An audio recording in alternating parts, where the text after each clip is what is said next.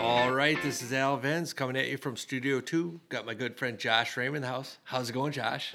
It's going great, Al. It's Gl- postseason time, man. postseason. It's literally the, the maybe the best time of the year in the wrestling world. Right? Is it not? Is it not? Um, yeah, super fun time. We've actually got stuff to recap, actually postseason recap already. We're at that point. Oh, yeah. Um, we're certainly to some preview type stuff for the postseason. Uh, before we get going, uh, I want to want to throw out a quick shout. I believe uh, we've probably got our final um, sponsor ref of the year. Unless there's a brand new ref that's refing like a the state tournament this year, which I'm unaware of, we're probably we're probably to our final sponsor ref. Number 14, pretty big number. I'm happy about that, Yeah, Josh. 14 sponsored refs is great. Um, our 14th referee we're sponsored for the year, Pat Levesser from uh, SMWOA. Pat was sponsored by Todd Hansen of Morgan and Trust Realty. Big shout out to Todd. Thank you again for for continuing to help out with the sponsor ref program. And uh, yeah, it's, I I think it's cool. Yeah, that's number 14 on the year, and uh, probably, like you said, going to wrap it up for the year. But we're you know we're going to do it, continue to carry on the, the the program next year. Yeah. and more importantly, if we can encourage new officials along with, we'll continue to try and find the sponsors. So if you people are listening and they can encourage uh, new officials to get into the sport, we will help Yeah, yeah. Let them know if they're thinking about doing it, but they're not quite sure. It's it's got to be basically free from a financial standpoint, right? You're going to make a few bucks refing. Um, you're gonna you're gonna get a sponsor ref to help cover, you know, whatever shirt and pants and and black shoes or black with a little bit of white, whatever the rules are going to be next year. Um, but yeah, it's it's a it's a great way to to stay involved or to get involved. We've talked about with parents. You know, we've got um, you know people like Christine Silvis, right? Which which Zach graduated from high school. Now she's like, hey, I'll do it. I'm gonna ref. So awesome. It, it all the way down to who'd you just you sent me a clip. Taylor DeFrang, I think, refed a recent match, right? Like, and he's got to be a few years out of high school. He is a, he's a few years out of high school, right? Dover-Eyota graduate, you know, state tournament wrestler, and um, the reason I sent you I sent you a, a video I saw was, you know, we might have been tagged in there by the by It was the, JV takes. our, our good buddies over at JV Takes. Thank you, uh, Logan and Kyle, for tagging us. So, for our listeners that you know listen to our last episode, it, Brandon Lundy mentioned the uh, what he called the like the slide tap pin call. the slide tap. Well, they they saw that firsthand from uh, it was actually a tweet from Alex Van Den Houten, It was. who's a reporter for the Rochester Post Bulletin, Yep. and it was, you know, it was a big match. It was I think it didn't. Was it Owen Denstead maybe like set a school record yeah for yep. win? So it was it was significant um, outside of the slide tap. Yeah, but I mean, the slide tap was like kind of like the cherry on the top, right? Right. Like the the Owen Denstead set the school record for Caledonia Houston with 187 wins. He he surpassed Casey Miners, and coming like literally uh, from left to right out of nowhere was Taylor DeFrang to get into position and call the fall.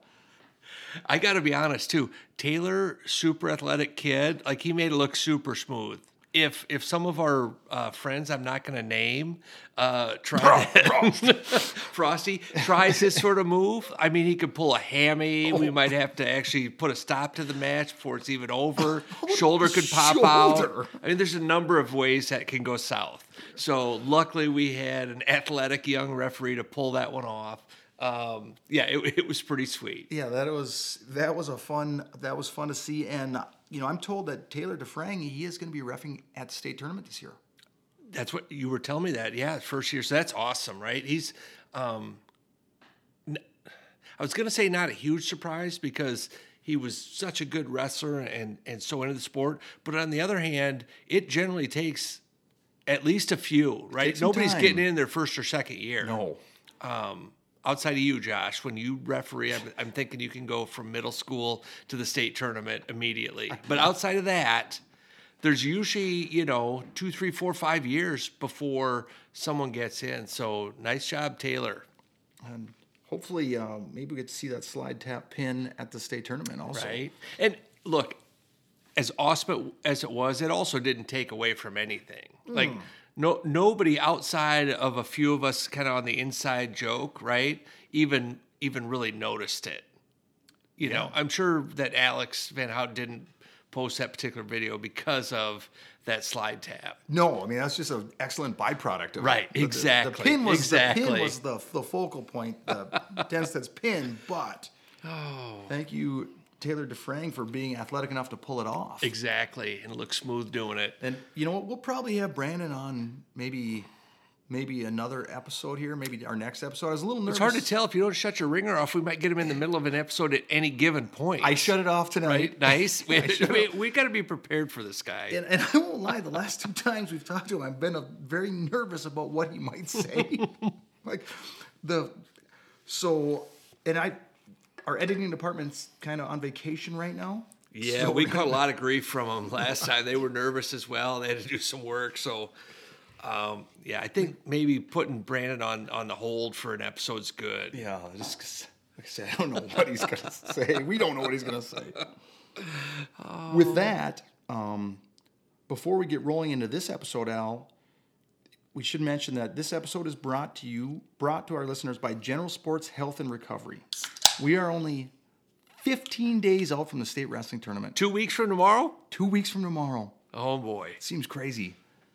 And Dr. Gannon Volk understands the needs of the high level athletes and the stressors that the sport can put on the body.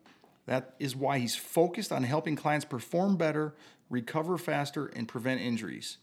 As, our, as we make our way down the stretch of what is arguably the toughest high school sport, schedule your complimentary consultation with Dr. Gannon at generalsportshealth.com today. Awesome.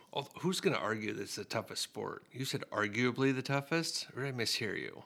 Yeah, um, you know, I didn't write that part, so Right, I don't, that was- I don't know, like, no doubt. Um, yeah. Okay. Great. So, look, we got, like I said, we've got all kinds of things to, to cover here. Um, before we get into the um, in the high school postseason, let's just jump off a little tangent. Josh, there was actually a duel last last week on what night was that? Thursday night that we had mentioned on the show. Yeah, I can't remember that long ago. There It's was while. well, it was a duel you predicted to end thirty to zero in favor of the Vikings. That's Skull likes. different Vikings, way cooler than those Vikings that say skull, luckily. Uh, yeah, Augsburg went over to Augustana, and uh, we talked about they hadn't wrestled for, I don't know, 10 years or whatever. It'd been like a, a Donnie Longendike since their last um, duel. He finished off the duel before this. So it'd been a while, but I think it's great. It's towards the end of the year. Look, Augustana, um, they came out. Aug- surprise alert here. Augsburg won the duel. Augustana came out and scrapped hard. Their kids up and down the lineup were wrestling hard, and um, and it was great because twenty guys got to have a good tough match, and none of them have any any negative effect on their postseason seeding or rankings or record or winning percentage because it was D two and D three. So there's really no harm done. No harm. But, but there was a bunch of a bunch of good matches. Um, you know, Jackson Roman came out for Augustana and really got things rolling. He wrestled great. Um, Wyatt Kesrowski, we talked about, was one of his first times down. Um, Wyatt actually did a nice job uh, avoiding uh, a tech fall. I mean, Jackson's a handful, man, right? You you knew this. You predicted 3-0. Yeah, unfortunately, a, a regular decision, but.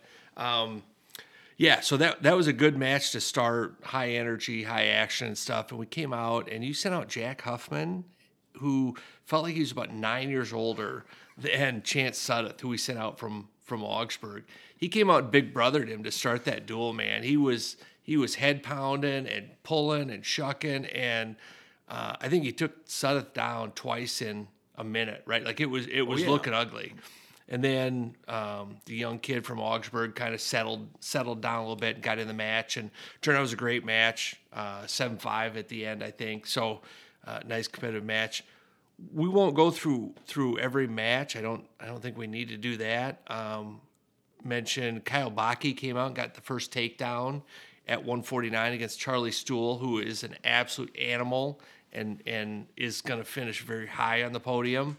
Um, so it was a nice way. Charlie ended up winning the match, but Kyle started out strong, um, wrestled well.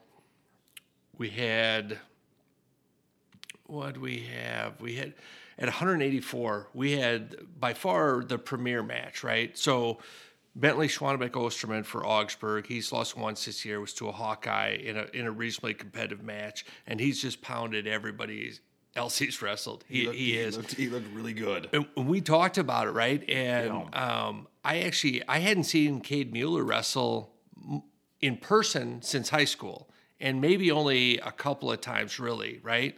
Um, Cade does not miss the weight room. He does His- not His lifting days. day. He does not skip the lifting days.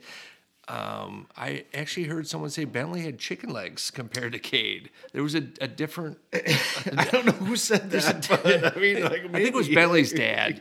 okay. okay. Chicken Legs segment sponsored by Osterman Electric.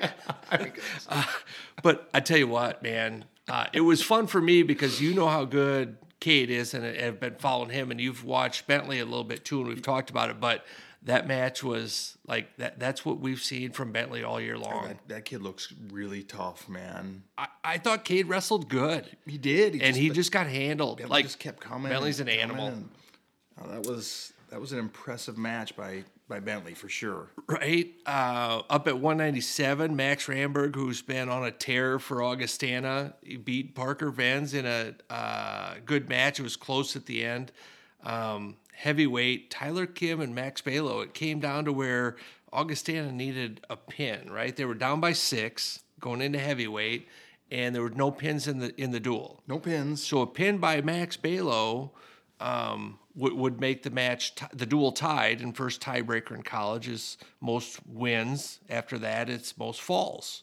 So I believe a fall by Max Balo would be a, a, a dual win. Josh, you've watched Max wrestle. You were you were watching this online, and what did you mention the folks you were watch or uh, watching the duel with I- about Max's style? I mean, he just he rips off like a ridiculous amount of leg attacks for for a guy at his weight class and, and his size, and he's only gotten bigger since the last he is time I not a small him. heavyweight. So I'm like, oh man, look out! Here we go. Max is gonna he's just gonna attack, attack. He's gonna attack a leg and attack a leg and just keep going.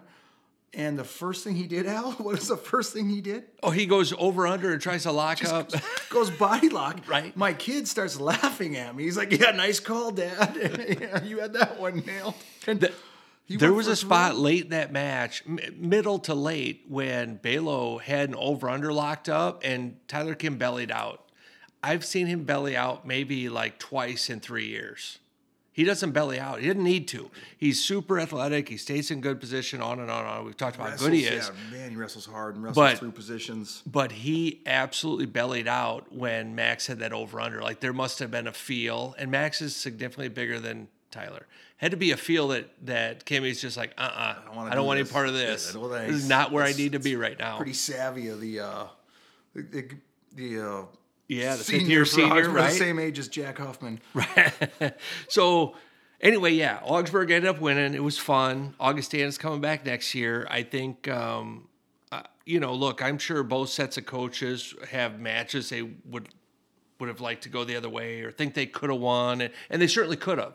Two good teams, but they wrestled hard and it was good. And um, Au- Augsburg looked really good though. I mean, they looked especially on the mat. yeah, They were they looked so solid at their their their mat wrestling, their top wrestling, and their their riding and their their that Turk, you know that man, they're good with that Turk, aren't Audi they? Turk. It's like oh jeez. I mean, a couple times I thought it was probably illegal, potentially dangerous, but you know, I'm just I'm just uh you know unbiased fan. An unbiased guy wearing a bunch of Augustana gear.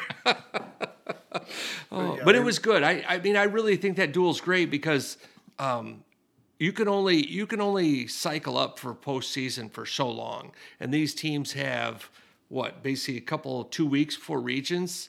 Um, you can only, you know, you can you can only do the training cycle for so long without some some out of the room competition. Yeah. And I think that good hard go there is good for everybody. So uh, a couple of Augustana kids didn't hit the mat that we thought we might see. We talked about Hunter Burnett down at 141. He he was able to wrestle on Saturday. um, in their senior day duel they had. I saw, um, and Tyler Wagner up at 165. Um, who, by the way, Tyler Wagner's dad and Jimmy Musloff apparently Musloff they've they've competed against each other in quote unquote old man tournaments, like like a five person team tournament. My understanding this was probably a while ago. Okay. Um, I don't know that they're in the same weight class anymore. Uh, I'm not sure if they were then. It was it was pretty interesting to listen to old man Wagner giving Jimmy a hard time. Um, Jimmy fed it right back, of course. Uh, yeah, there there was some controversy there. If you see either one of those two in a in a laid back setting, feel free to ask them about uh, recall the memories from that match. Do you think Jimmy was trying to duck him? Maybe went down a weight class. Well, I I think so. Well, all right, here it is. Spencer Yo was there, right? And anybody who's been around a while knows Spencer Yo. Oh man. oh, yeah. Oh boy. Wagner, dang it. He probably didn't say dang it. Dang it, Wagner. You're supposed to weigh in this honors honor system. You didn't make weight. Well, Wagner apparently was not at the prescribed weight that they were going to wrestle at or or close to it. So I believe Spencer declared it a forfeit, and Jimmy's team got the team points. But I, I, and I, man, I feel terrible. I don't know. I say old man Wagner. You're old man Raymond. I'm old man Vance. I, don't, I don't know Tyler's dad's name, first name. Anyway, uh, I think he actually won the match against Jimmy. So there's a little back and forth both ways. But uh, yeah, that was some good, entertaining fun. Sounds like it. We need more old. We need more old timer tournaments. Th- There was a time when uh, your brother-in-law had a buddy from the campgrounds that wanted to get an old man's team together. This guy was like, right, it was Eric Funk, right? Yeah, it was. From Rochester. Yeah. The dude's like, I'm going to say he's 6'3", 250. I don't know what he is, but compared to me, he's 6'3", 250. He's like, yeah, Al, you and I can practice. I'm like, are you kidding me? Hell, no way. I thought it was Nah, a great idea. I I quickly lost like 26 pounds. I was I am not I'm going down two weight classes getting underneath Eric here. I don't, I don't want any part of that. Oh, I thought that would have been awesome. But the old man stuff sounds fun. So they had some sort of league that that um, Wagner and Musloff were in, and and they maybe had like five events and some different team tournaments, and yeah, they they both of them their faces lit up. They had a good time with it. So it sounds fun. Maybe not fun. for me, but fun for others. Yeah, fun for others. Okay, so after you were at the Augsburg Augustana duel, you kept heading west. We st- we stayed in Sioux Falls and we headed south, almost straight south. Oh, straight south. Yeah, we actually went east a little bit on 29 at 85 mile an hour. We went down to Lincoln, Nebraska, and we watched the Huskers take on the Michigan Wolverines on Friday night on senior night. So, um, folks have listened to us for a long time know, obviously, Husker fans, at least I am, and, and you as well, at certain Yeah. weight classes. One of the weight classes, 157 pounds, Peyton Robb from Owatonna, um, giant P Rob fans, right? very much so. it worked out for us to go down there. Uh, we actually had Jesse Willis, uh, father of a couple of Augie wrestlers, some of Parker's teammates that made the trip with us. And uh, yeah, we went down to, to Lincoln and spent the day down there, went to the Husker uh, Wolverine duel. And I'm going to tell you right now, Josh, uh, well, jinxed isn't the right word the the Battle of the Bergs was still, you know, maybe the top wrestling event I've been to. This this event was crazy. So Nebraska went 10 for 10. They didn't win 10 matches, but they wrestled 10 matches and and they had awesome efforts out of all 10 kids. So they had two losses on the day. One was at 174 pounds. Uh, Bubba Wilson, who is a 165 pounder, that's moved up to 174 this year Yep. um, with the emergence of Antrell Taylor for them. Bubba moved up to 174. He wrestled Shane Griffith. You might know that name. He's also known as the guy that saved uh, Stanford Wrestling Yeah, yeah, he's not not bad. as a national champion. Yes. And Bubba lost by a point. Bubba lost by a point. He started neutral in the third and didn't score, but but lost by a point. The only other loss was at heavyweight, where you may may or may not know. I know you do know. We've got the polar bear, Nash Hutmacher for for love- love Nebraska. that nickname. Man, the dude's awesome. Um, anyway, yeah, he lost to. Um, I mentioned Shane Griffith, who was a, a, a move in All American. At heavyweight, Lucas Davis is also a transfer All American. He was uh, All American at Northwestern. Yeah. And he ended up beating the Polar Bear at heavyweight. So that was the two losses. Both guys wrestled good. Uh, all the rest of the Cornhuskers won, including um, including wins at 157 match against Will Lewan. P. Rob wrestled him, and of course, like like any other Will Lewan match you've seen. Um, and by the way, Shane Sparks will tell you Will Lewan doing Will Lewan things, which basically means he's stalling his butt off. It's terrible. Oh, it's so bad. But P. Rob, P. Rob uh, has has kind of finally started to figure out. Um, as much as it stinks, he can't just wrestle his normal match. He wants to wrestle against Will Lewan. He's got to be pretty selective. Um, and he ended up winning super fun, close match. There was a referee's uh, challenge at the end of the match. I think Michigan was probably challenging neutral danger, which I don't believe is challengeable. Because if the referee doesn't verbally tell you you're in danger, you know, there's a three count. So Yeah. uh, back up one sec. In college, there's a neutral danger call. If you're past 90 degrees, not not 45, which is back points, if you're past 90, the referee says, danger one, danger two, and he calls it out. If he gets to danger three, it's it's actually a takedown, right? So the idea is I can't just dive to your ankles and lay on my back and hold on your ankles. Basically, the Dean Heil rule. It's absolutely right. So, um, I think that was a challenge. But I, if the referee doesn't say it out loud, I don't think you can overturn that because the in theory the wrestler doesn't know he's in danger without that loud verbal count. Okay. Either way, P. Rob wasn't in danger for three seconds anywhere near. He won that match. The favorite part of of that duel that night, one of my favorite parts of the whole year was watching P. Rob walk from his corner to the center of the mat without buttoning his chin strap. So they the, the match was over. They reviewed it. He's in the corner, and the referees come over to explain right what happened. They always do to the coaches before they announce it. And P. Rob walked from the corner of the mat where he was talking to his coaches to the center, and he didn't strap it up. So I knew he won. Yep. He would have strapped it up if if he'd lost, right? And um, just the smile on his face, like it it was super cool.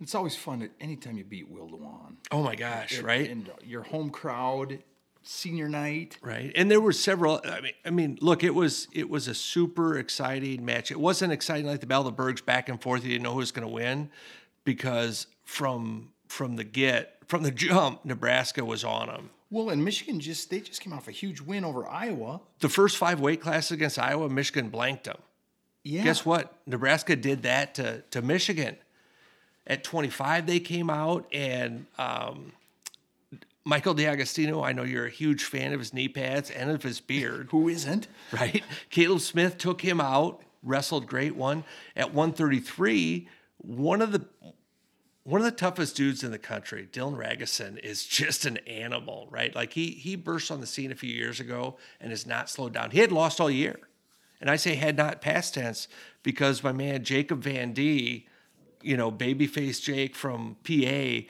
took him out. Ended up there was a clasping call that kind of came out of nowhere um, early in the match, middle of the match, early second period. Anyway, Jacob Van Dee beat him. So all of a sudden we're like, Nebraska needs to win one out of these first three, hopefully two. Well, heck, they won the first two matches, including one they were a giant underdog. Come out at 141, and we've got um, we've got Brock Hardy and who'd Hardy have? Oh, Sergio Lemley, who just pounded. He majored Real Woods. Yeah, I mean basically pinned him, but Right, he did pin him. They didn't call it, but uh, Brock Hardy won that duel or that match. They're they're they're rolling. Then comes match of the night. We've got uh, Austin Gomez and Ridge Lovett, and those two. I don't know if Ridge has ever beat him, and it's always fireworks. And Ridge pounded him. did Ridge take top in that match when it was his choice? He did. Heck yes, he okay, did. after Why you had, like, wouldn't two you? and a half minutes of riding time after Well, I mean, Austin came out through a terrible throw to start the match off. It was it was odd, but um, Ridge beat him up, and and then P. Rob finishes the first half undefeated. Right, so they blanked the team that blanked Iowa. It's just a crazy. It, it, it was super fun. I'm I'm very glad I got to be there for a million reasons. Yeah, what a great weekend. Yeah, in second half, Huskers wrestled good too. Right, nothing take nothing away from them, but um, it was fun. I'm happy I was there, and uh, and we're going to talk a little later as to why you didn't make that trip. Not that that's an easy trip for you, but you were. We talked about maybe you coming over to Augustana, Augsburg, and as long as you're going, maybe we make the trip south. And Yeah, like that's a that's the type that's the type of uh, road trip I'm in for usually. It is, the, the guy we took from Wisconsin, man, he was like a kid in a candy store. He was giddy.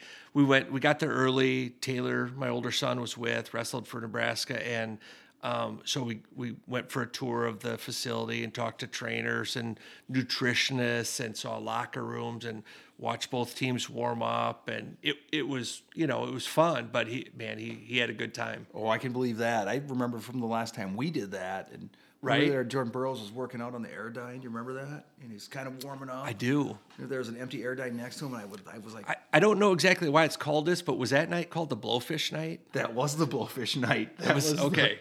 That was so it was the day after the Blowfish night. Right. It's like Jolene, I will do, I will literally do anything if you go jump on the Airdyne next to Jordan Burroughs And just- outdo him. and just start giving it as much as you can, and I'm gonna record it.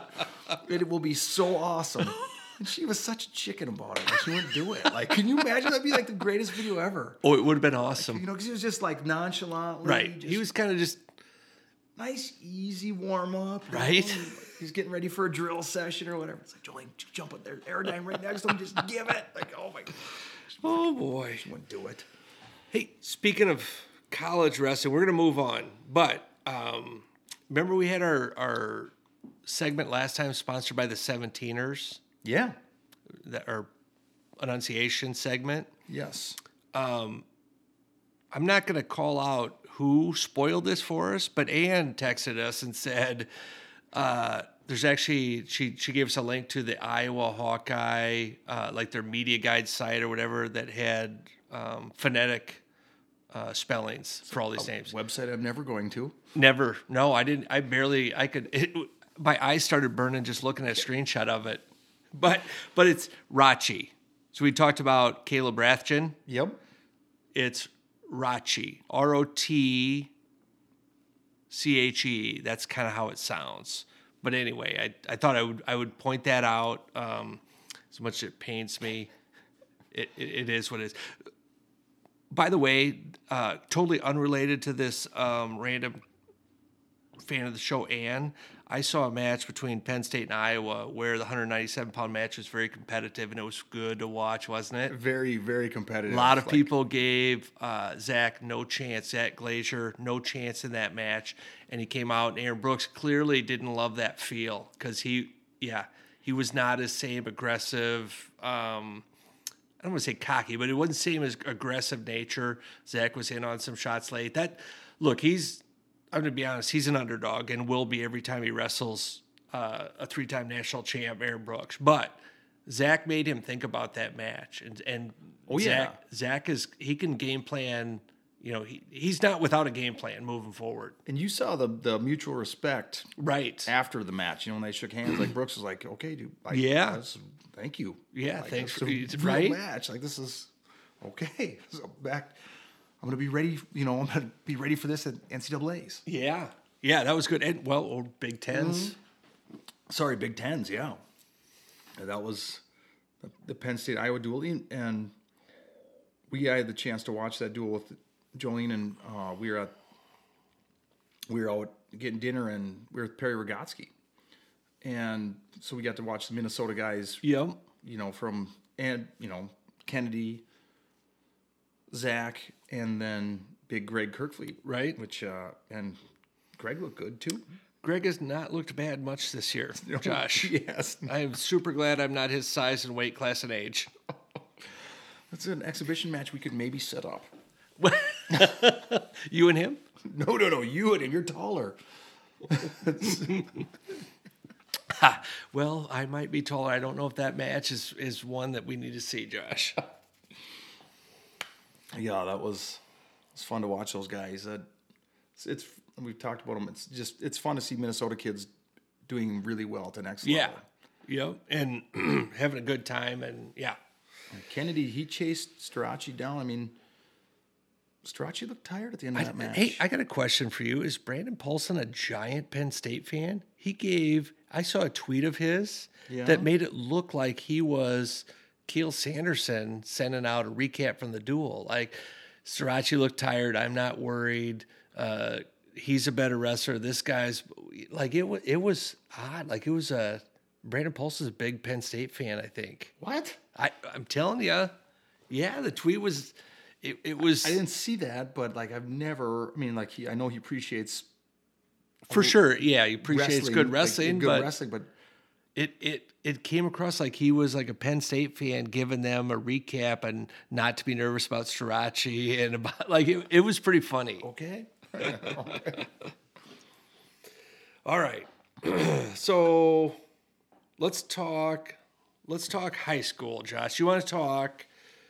I guess our two two of our main things that I, I'll try to distract you from along the way. Uh, we've got this last weekend. You could not go to that that little trip out west because you had girls sections. They had a, their qualifier for the state tournament is done. We now know all of our state tournament qualifiers uh, for girls in Minnesota, and um, and then at some point I'd like to touch on some you know kind of a little bit of a preview or some preview action for team sections which are coming up this week. Okay. Um, yeah, this is like this like we talked about at the be- you know in the intro. This is really the best part of the season for high school wrestling. You know what? For and I'm sure you remember this well, Al. For wrestlers, it's that time of year when you get done with practice and you you know you walk out of the locker room and you head out to the parking lot, jump in your car, and it's still daylight out. Right. It's finally like It's finally yeah. you get a little bit of daylight in your system. You know, most of the wrestling season. It- It's a it's a nice thing emotionally when you get done with a tough workout and stuff, and and it's actually still light. You- Yeah. it's. I don't want to say the dark, you know, nighttime or dark is depressing, but I mean it can be. It can be. It, I mean, it, it. And the majority of the wrestling season, you go into you go into school in the morning, it's dark, and after wrestling practice, you leave, it's dark, and then all of a sudden you get to this this part of the season, and you leave practice, and it's still light out, and it's just like just such a like. Uh, I always I'll always associate that with like postseason wrestling. right. Like even like I right now we got a squirrel that frickin' is like living in our dormer that that chewed a hole in our dormer in our bedroom and it's a frickin' our, you know the pitch of our roof is like a is like a 10 12 pitch so it's a me and the squirrel are going round and round and just frickin' ticking me off but I can't I can't I know I look athletic but I can't frickin' get up that steep side of the roof. Oh, it's steep. it- it's super steep and freaking squirrels are agile as you know. They are. and here i am trying to trap this thing get it out of the house out of the attic or wherever it's at up there. And luckily you know i got a couple extra hours of daylight after i get off work. Yep. and i literally can associate it with postseason wrestling. And and we are there. We are the postseason has started last last weekend i was able to go to the section girls wrestling tournament one of the one of the two section sites i was in redwood falls for the sections one and three and two and four were combined Yep. so and you know what wrestling is wrestling it is Yeah. it is. Oh yeah. It was so much fun. Like, and girls wrestling is is a lot different than boys, but it is. There is. I mean, well, I'll start out with say. I'll say this much. It's it's basically it was like a pin or be pinned world. sure. Like there was. I mean, and, and so you were. so there's eight sections in high school, and for girls, they do. Um, they they combine the evens and the odds essentially, right? So one and three are combined They to did year. qualify, and two and four are combined. Yeah, good point because that has changed. Uh, one and three were combined to, to qualify for state, and two and four were, Yes, and that was all at the same site though. that was all the same site. So it's kind of like our, our good friend, the Mayo Civic Center for section one when we got to go watch single, double, and triple A. So you, you actually got to watch wrestling, not just your own daughter and team, but you got to watch the other sections wrestle as well in the same facility, yeah, which yep. is awesome. It's fantastic, and they did the same thing up at Bemidji. You know, they had five and seven and six and eight together, and they actually had. Um, if you would have told me going into the season, you know, if you were to split the sections in half, you know, kind of basically like just call it a north and a south. Sure.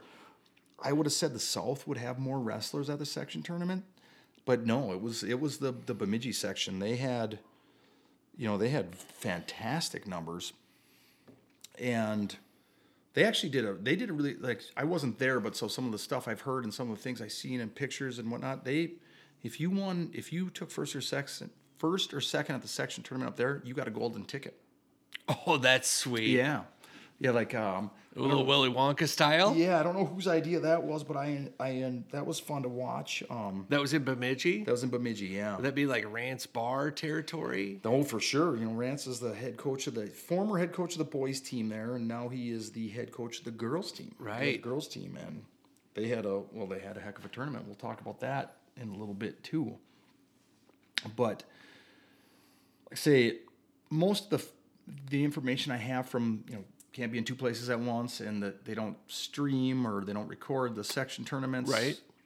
So like I don't have a ton of info from sections five and seven and six and eight, other than just going through the results and and like say some Twitter pictures. But Well, I, so like you were talking about numbers a little bit ago, right? Um, we we've got. I mean, how many different uh, text message threads do we have with different groups of people, right? But we had we've got one of our group group threads is with one other guy, and he was talking about um, the number of girls that were wrestling at some of these or at the two qualifiers, right? Or whether you want to call it two qualifiers or four or whatever.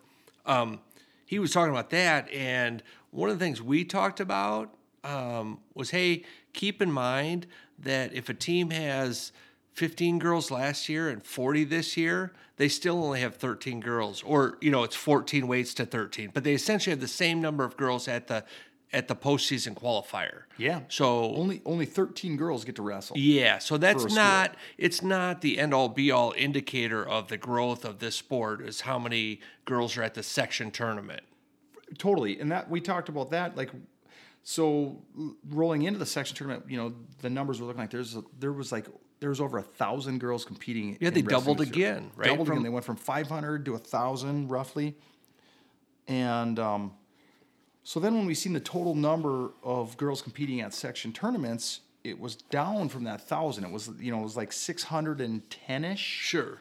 you know, well, again, you can only throw out 13, e- 13 girls. A team can only throw out 13 girls. Like St. Michael Albertville, we'll use them as an example. They got 50 girls, right? Yeah, they they got 37 that are not at the postseason tournament. Yeah, so that's going to affect that number, but that 610 is still still actually a, a pretty impressive number because it is. I think it's super impressive. It's almost double of what they had last year. Yeah. So it's it's not quite double, but it's close. I think last year was like 326 or something like that.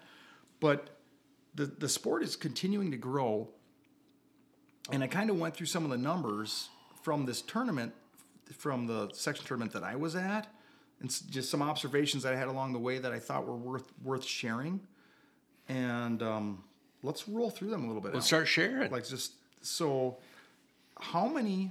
Okay, you and I have been to a, a gazillion section wrestling tournaments, right? we have been to more than one. We have we understand. We, I think we have a basic understanding. I say basic because you know what that's minimum for us. Uh, the concept of a true second match, Oh yeah. right? And true second matches, man, they are Oh, they're super fun when your kid's not wrestling in one of them, and you don't have a horse in the Oh, race at all. very it's not your entertaining. team. like they're like they are great, but you got to you got to remember. So the kid, the kid who takes second, who loses in the championship they match, just lost a match, right? If they win that match, they're not only the champion, but most importantly, they make it to the state tournament, right? Job number one for the qualifiers. And this is this is no longer useful to the girls who are done, but to the boys, your your main job, your first job is to qualify for the state tournament. I don't care if you think you're the best guy in the state or if you are the best guy in the state. If you don't make the state tournament, you can't wrestle there. You can't win that thing. You can win a state tournament from a two seed or from a two, you know, from a second place. So Job number one is to qualify for the state tournament. So you're talking about true second matches. Some of these girls have wrestled in the finals. They maybe they're favored, maybe they weren't, maybe they had a close match, but they just lost. Oh yeah. Just lost. and they're coming off. Some of them, they might be coming off the like the most devastating loss of their career. Right? I mean, just heartbreaking. Let's just say you lost in the final six to five Oh, in a close match against a, a girl you, you thought you were going to beat, and you know you were preparing to. maybe you the- beat her at Pine Island a month ago. Yeah, Who knows, yeah, right? Very possible. So you're you're you're heartbroken. You're devastated. Well, then you're. Turns out you got a true second match. You got to wrestle the girl who took third because you haven't wrestled yet, right. and she might be coming off the biggest win of her career. For sure, she's coming off a win. She's coming off a win, no doubt. Right. That is that is a fact. And it could be literally like she is could be on the highest of highs, and you are maybe on a low, and you got to figure out how to balance that out. And it is, the- I don't. Do they? Is there anything like this in other sports? Is there like? I, I don't. I've thought about this before because we've watched. Um, we've actually watched both of our kids wrestle true second matches. We have we from have. either direction, right? We understand this. We're not just like We're pretty this is probably what it's like. Yeah. We know what it's like, at least from a parent perspective, right? One hundred percent. So uh, I- don't, I don't know. I, I couldn't come up with anything. Um, there maybe is, but I couldn't come up with something similar. Well, and to try and explain the, the circumstances and the situation to a non wrestling person who Oh my doesn't, goodness. they're like, well, she's got a true second match. Or they're like, well, what is that? Well, second and third is basically the same. It's like it is not the same when only two people get to go to the state tournament. It is not. so to give you an idea, like, and, and there's other variables too, like the semifinal round at a section tournament right? is so exciting. Oh yeah. It's so fun. But all of a sudden, like as my daughter was getting ready to wrestle her semifinal match, Jolene looked at me and she's like, "What do you think?" And I'm like, "I'm like, oh man, I love the semifinals, but I hate the semifinals." And she goes, "How come?" And I go, "Well, let's just say Char were to lose this match. Char was the one seed. Yep. She were to lose the four seed, She, she the four seed would not be favored in the finals. would not be favored in the finals. and if if she does not win in the finals, doesn't matter what Charlie does. does- she's Char, out. Char gets true third. Right. Right. And Jolene looks at me and just deadpan, just like the dirtiest look at them. She could give me all weekend, and she's like, "Why do you tell me this?" I wish she would have said she punched you in the belly. I was like, "Oh, me why do I tell you this?" Like, like, you know this. That's Like, why I'm nervous. yeah, like semifinals at the section tournament it is so fun, but also like, oh my gosh, Oh, like, wow, like oh, just let's weather the storm here. And as we talk about it, and like I say, both of our sons have wrestled true second. Yeah. each had sons wrestling true second matches. Um, so there was there was a handful of true second matches. Al, I'm going to throw a number at you. You're you are great at figuring stuff out like this. Okay. Like how many, but across the eight, well, the the two sections north, North and and south, south, call know, it, the, yeah. the, the four sections combined. How many true second matches, roughly, do you think there were? True second matches. So there would have been. So this single, double, or triple A? Oh, that's right. One That's class right. There's a one class system and it works. Okay. So one class system. So we got basically 26 weight classes, right? 13 north and 13 south. No, no, no. Four times, right? Because there's a, a one and three and a two and four south Yeah. Yep. and a five and six and a seven. and- Odds and evens. I'm getting there. Four times 13 be 52. Call it, what is it called? 18. It's a great guess. And for, for people who don't know Alan myself all that well, this is a, something I would ask him, a type of question I'd ask him many times at wrestling tournaments over the years, something like that. Because he usually gets close, especially like, it's like, hey, how many matches do you think before our kids are up? And he'd like, okay, well, he would do the same thing and break it down. So 18 is a fantastic guess. Maybe a little high, but a great guess. There was 27, 27 true second matches. No way. Yes. I, I actually so if so 18 was like the number that I came up with, but if if you said take a second guess, Al, I said okay, fine, 14. Yeah. I would actually went down, not Yeah, up. I would have too. 27? 27 total between, Oh, that's the, awesome. between the two sites. As long as I'm not part of those 50, Oh gosh, man. No, no. 54 girls' parents. Oh boy. and I would say like three quarters of them, the three quarters of them, the the girl who lost in the finals ended up winning her true second match Right. against the kid that took third. But there was still 25% that went the other way. Yeah, nuts. Oh my gosh, just wild. And they're like, it's it's a it was it absolutely 100% a section tournament. Those true second matches, those championship matches, they were they were so fun to watch. The first couple rounds, I, I won't lie, like like I said, it was pin or be pinned. There was you know kids that you know the one seed versus Hey, as much as I love Section 1, there are times I went down there and watched, you know, yeah, like literally it's no half of our than- 14 kids had 15 second pins. And I mean, it was that. that Friday the first round's not always first round entertaining. not it's not super exciting, but um, as the tournament went on, it was it was the energy in that in that gym was crazy, man. Um, talking, you know, we talk about the energy and the electricity there. The Byron crowd. yeah. We talked about them maybe our last episode. Like I was I was following along. I wasn't taking notes or anything. I was just, you know, my head was on a swivel. There's four mats going, two sections. You know, trying to keep it all straight. The Byron crowd, they were just absolutely wild. And I'm like, holy crap! This these Byron the Byron Bears must just be killing it. You know, Right. gonna- how many girls they got going to have qualify? And I got up and I went to the bathroom, and on my way back, I ran into the head coach Ryan Radke in the hallway, and I said, "Hey, coach, uh, and You guys are having a great tournament, super fun to watch." And I said, "How many girls did you get through?" And he goes, "Because we got two through, Two. two." And he goes, and, and he goes, "Man, we're we're just gonna keep, we're trying, we're trying to build it, we're gonna keep trying." And I was like, two.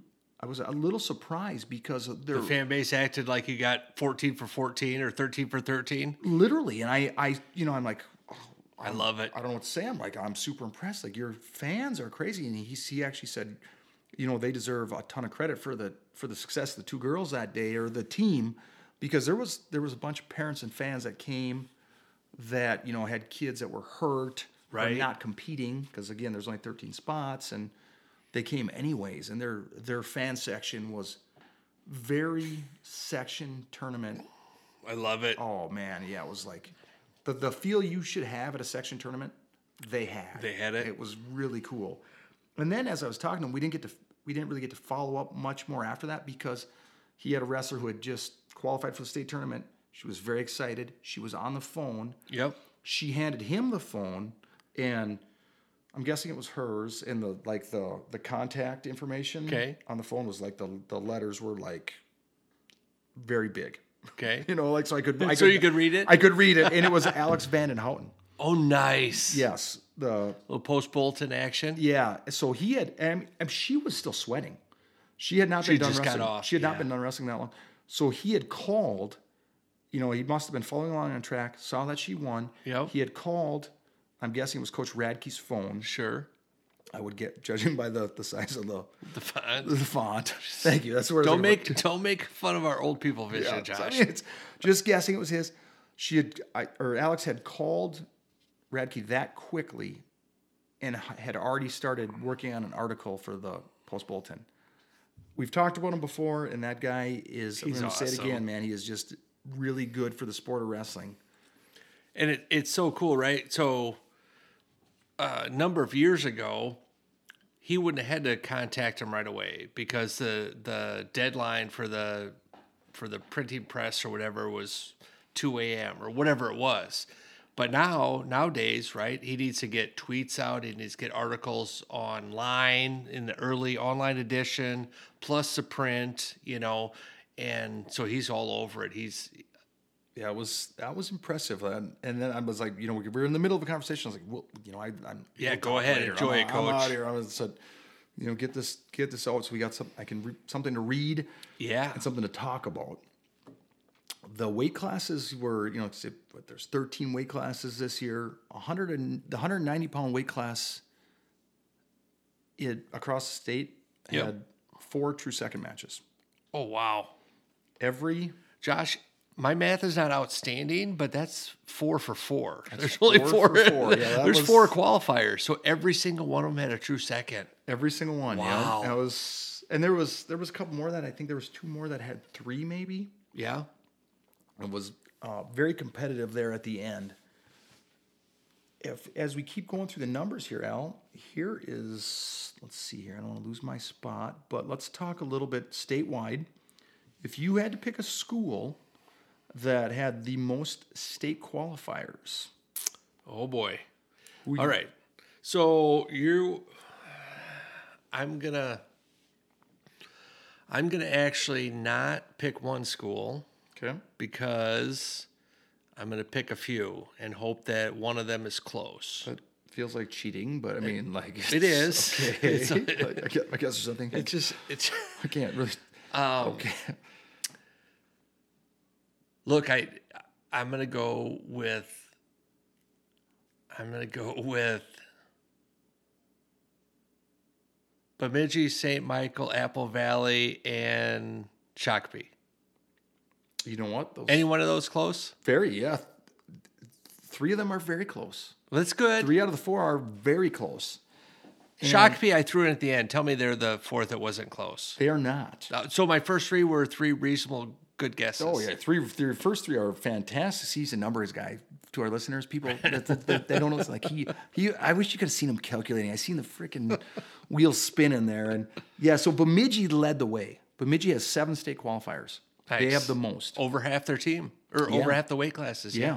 They um they represented very well. They had a they had a fantastic tournament. They a couple girls maybe lost in true second matches too. Like they could have been eight or nine. And that's that. That's that. You know, look, we've been through it, right? that Oh, yeah. You're maybe it's a it's a weekend evening and the wrestling's done, and you go out for a bite to eat and a soda with the team or whatever, other parents, and you've got four, five, six, seven, eight parents that are groups of parents that are really happy, and one or two or three that are just heartbroken and crushed, and um, that's one of those where it's good to be around good good to be around the other parents right win or lose Yeah. like it it it, it stinks to go to the bar but um or the restaurant i should say but i've i've restaurant. been on that side of it where it's like hey we got to go even Gotta though go. things didn't go our way and it helps you know be around people that are happy and they're they they ended up on the right side of those those true second matches or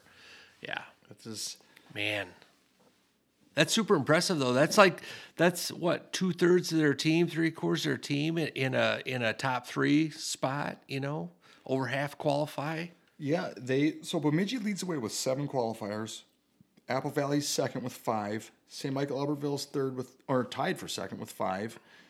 Hastings has four, and South St. Paul has four. And those five programs called like you know I actually got the top three, Josh. I know you did. So you I made fun of me I- about picking three or four schools, and the last was a throw in because I thought I needed four. But I've told people this before that you're really good at these. I'm a good guesser. Yeah, I really, I'm a pretty good guesser. The, those those schools have done a fantastic job. Well, of look, that's girls that's wrestling. that's exactly what it is, right? So my wife works at Apple Valley Middle School, and one of their qualifiers, um, I think SB maybe like 138ish, 140, some somewhere in that ballpark. Yeah. Um, my wife has known her and talked about her. We watched her wrestle uh, at the state tournament the last couple of years, and so I knew Apple Valley had a good number through. I knew Bemidji had huge numbers, and um, and one of the big commonalities between Bemidji and St. Michael, along with big numbers,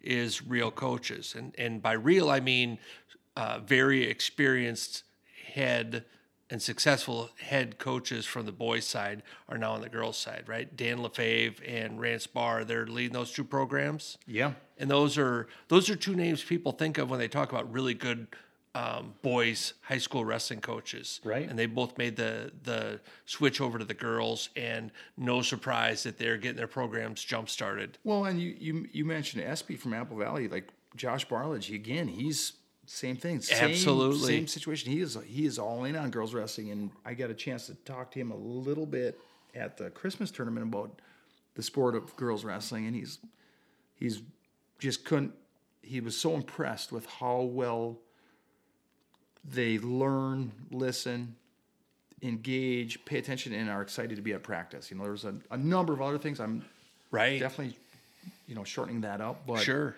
yeah, they're just, you know, yeah, these these. There's no surprise that those schools that have and teams that have embraced it and they've they're they're leading the way. Now here's a team that you would, and I and maybe they've done the exact same thing. I have no idea. Okay. I honestly, I'll be I'll be 100% honest. I have no idea about this team. But so you got Bemidji with seven, Apple Valley with five, St. Michael with five, Hastings with four, South St. Paul with four. One team had three. Any idea who that is? Uh, You guess Shakopee. That was a fair guess. Maybe you go back to that. uh, Pine Island. Pine Island's a great guess. They- Well, I know they host a girls' tournament. I know they have pretty good numbers. I know, uh, you know, if you have plumbing needs down there, I know where to go. So that was just off the top of my head, I guess Pine Island. That's a great guess. And for all of those, he's Al talks about plumbing needs. He want what he means to do is bring up our sponsor, Elsmore Plumbing. You know, he's always been a proud sponsor of girls wrestling. Give uh, Jason Elsmore a call at Elsmore Plumbing for all your plumbing needs in and around the Rochester area. Ask for the wrestling discount. Ask for the wrestling discount. But no, Al, you are wrong. it's not. It's All right. Pine- It is the Mille Lacs Raiders. The Raiders. Nice. You know, that is, uh, uh, I believe, a co-op of the wrestling team consists of Isle and Onamia. South and Southeast, both those, uh, right? South part of the lake, Yeah, those two schools? yep. Or towns or villages? Freaking I'm the not even sure. I the mighty fisherman that Al is. I pro- I'd probably stop for a burger in one or both those towns on the way around Mille Lacs, but I don't know if I've if I've dug into uh, researching either one of them. Yeah, that was. I thought that was interesting because, like I said, Pine Island's a great guess. Shakopee's a, a, a solid guest. You know, Simley's Simley's a good guest. They don't have a ton of They had girls, two. They got two. I know they had two because. I, yeah. yeah, that was Princeton's got two. There's there's a bunch with two, but only one team has three qualifiers. So Nice. as um we talked, you know, okay, we talked about a team with three qualifiers. Here's an, here was the like the topic of discussion. I would say in the stands. This was the buzz in the stands at the tournament. The three seed in the 148 pound bracket. It's for evens or odds south. This was I'm sorry. This you were at the south. I was right? at, I was at the south, and so this would be for the Either uh, the one and one, the three? one three, and the three seed for the one three there was 148. one forty eight. Well, I know the one seed. Yep. Uh, she's nationally ranked. Skylar Little Soldier Yeah, from super tough, Got to right? be the one seed. I'm not sure who the two and three would be off the top of my head.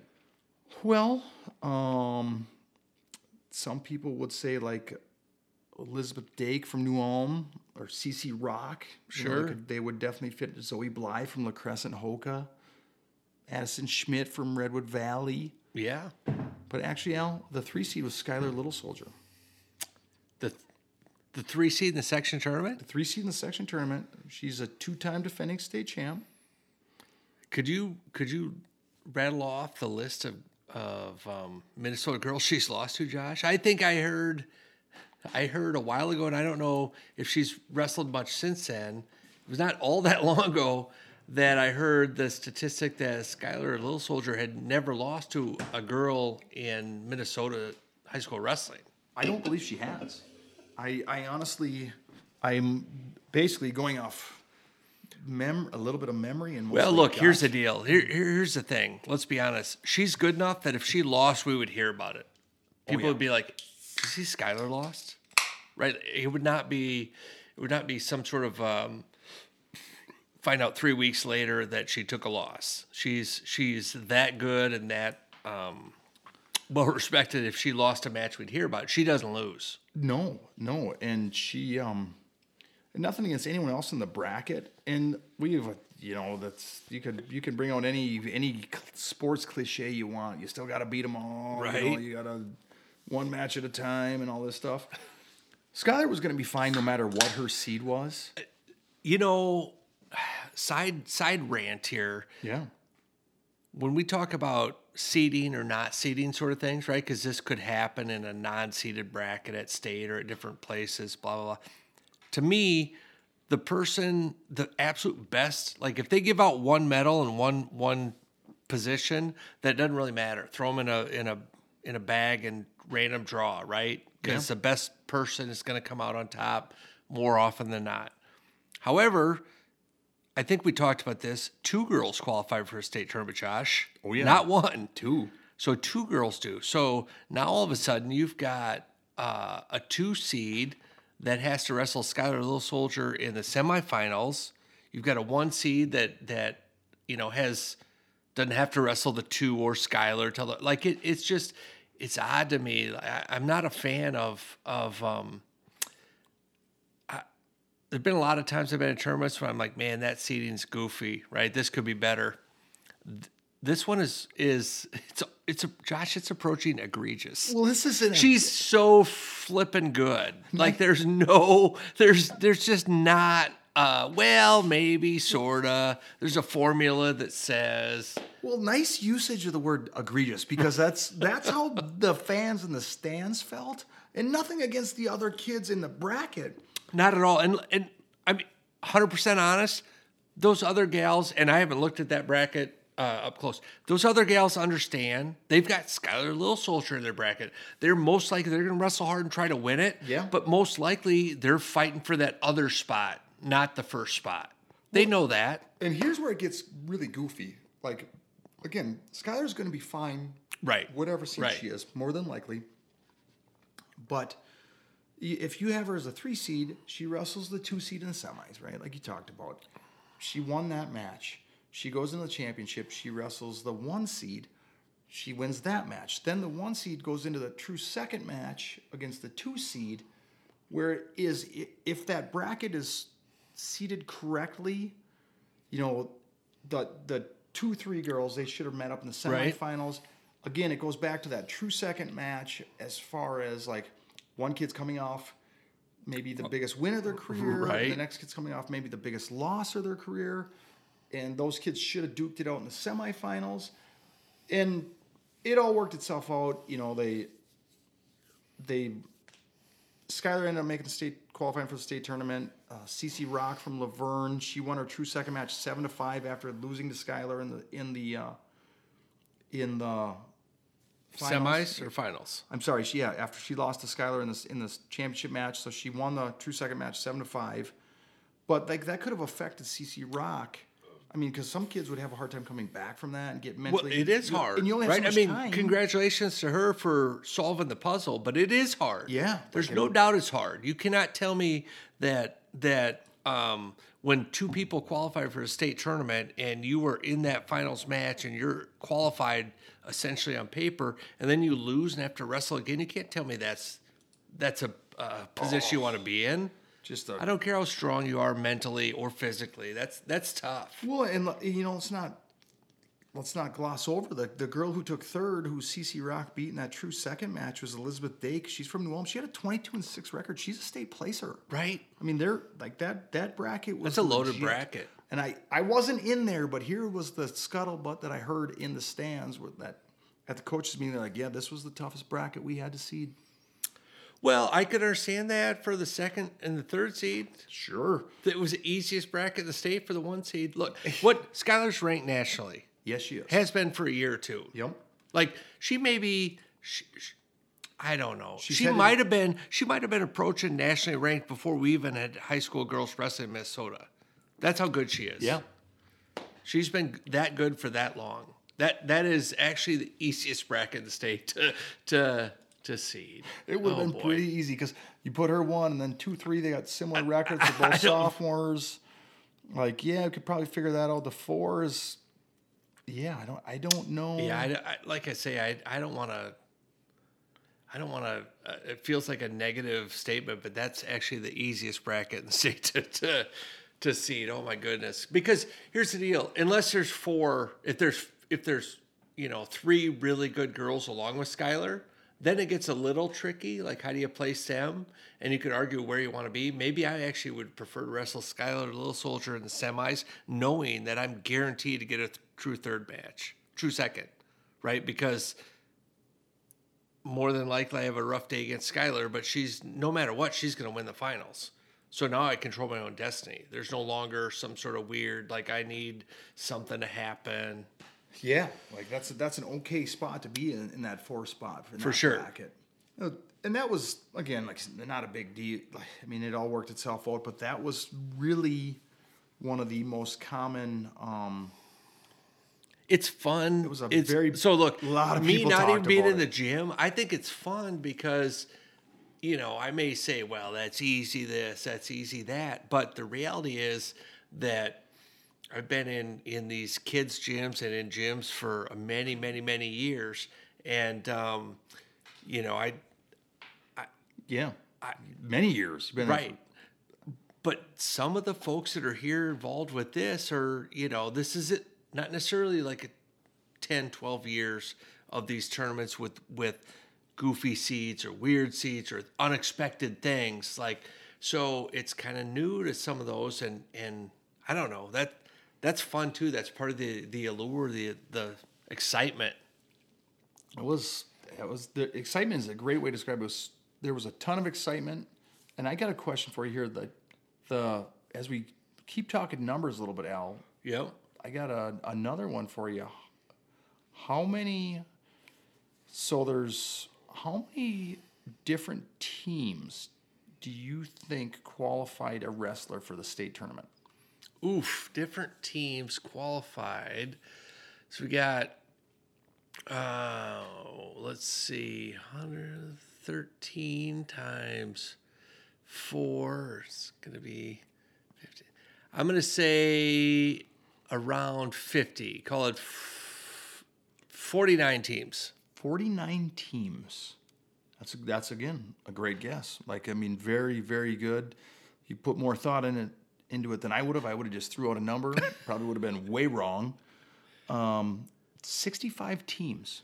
65 nice. schools are sending a a girl wrestler, at least one girl wrestler to the state tournament. Awesome. Yeah, that is. I would not be surprised if we. And be- so my math is right, right? So we've got um, 13 weight classes, Mm-hmm. eight eight girls at each one qualify. Yeah. So that's eight times 13 is 104, I think. Sure. So right off the bat, I'm like, okay, so call it half, 52, but we're up at 60 some. Yeah. I mean, it's. I, I think that's great. I mean, that's um, that's 60 some excited fan bases that are going to be at the Xcel Energy Center. Well, and as we, okay, so 66 girl, 66 teams, six, I'm sorry, 66 teams, you know, some have multiple, but, and they're from all over the state. Albert Lea to Greenbush, Badger, Middle River. Right. You know, like you do the, you put the mileage in, you know, do, the old, uh, let me look on the old, hang on a second, let's look on the old maps here, the Google Maps, and just see how far it is from Albert Lea. You know, how long? That's a And Albert Lea's a generous choice, right? That's actually in the center of the state. It's way down south, but it's right off I thirty five. Yeah. Like it's not it's not Luverne down in the west or well, yeah. From Albert Lea to Greenbush, it is 431 miles. four thirty one. It's a seven-hour drive. So, you know what? Let's look at like who's the farthest southeast. Let's go to Fillmore Central, Lanesboro, Mabel Canton. So let's Sure. Go, let's go Mabel Canton. Just out of curiosity, this is, and the reason I bring this up is because it's the state tournament, right? It is literally, they have, there is a great representation of people from all across the state. That is 481 miles, eight hours and two minutes. If you want to drive it, if you want to go from Mabel, Minnesota to to Greenbush. I got to be honest. I wish I wish I knew. Um, I wish I knew more girl wrestling families personally than I do right now. I know a, a fair amount, but Um, it's such a fun, exciting time when a kid qualifies for a state tournament of any sort, and a whole bunch of girls just qualified last weekend, right? And I, I, I feel like outside of a couple of families, I, I just I'm not getting in on on the excitement. Well, and I'm guilty of that myself. Like I just don't I just don't know nearly as many as I should. And if you know if if they're listening to us, here would be my one piece of advice. Bring as many fans, yes, yes, you know, as many fans, family, friends as you can to the state wrestling tournament to watch you compete because the girls are all going to compete on Saturday. yeah. Fill that place up and make I mean it is a special experience. It should be treated as such and it is a it is a great family time. Get as many people to come with and support you as you can. Josh, did you mention earlier? Um, this is the time of year when people are going to need state wrestling T-shirts in a big hurry. Oh yeah, for sure. A big hurry. And we've we've both been through this. I've actually been um, a couple of times or many times, whatever, responsible for like the ordering process of getting shirts, and it's tough, right? Because you've got from um, from the boys section tournament to the state tournament, you've only got about four or five days. So you've got a, a section tournament that might be a Friday, Saturday, and then you've got the the dual tournament starting on Thursday, right? So you got five days roughly between the time people qualify and the time people start wrestling, and you got to get shirts together, and you just want a decent quality shirt um, with the right names and weight classes on there. The good news is for the girls, we've actually got a little extra time. You guys can get some um, some shirts put together and have more than a couple of days. And I, I mean, look, my favorite, one of my favorite parts has always been um, favorite parts of the state tournament is going to the team quarterfinals and semifinals, and I love the single A action because you'll see a whole section, right? And it will be from mat side to the to the very top of that lower bowl um, in the same color T-shirt, whether it's you know a, a, a Farmington with their orange from the very mat side all the way up the top to Perham to whatever, right? Like people will, will fill up a whole section, and I love that it's it doesn't bleed over into the side sections. It's kind of one whole section with whatever crazy. I love the the big bold solid colors. It's yeah. so fun. I I think I hope the girls take advantage of this, right? And not the girls themselves that wrestle, but the the teams, the fans, the supporters.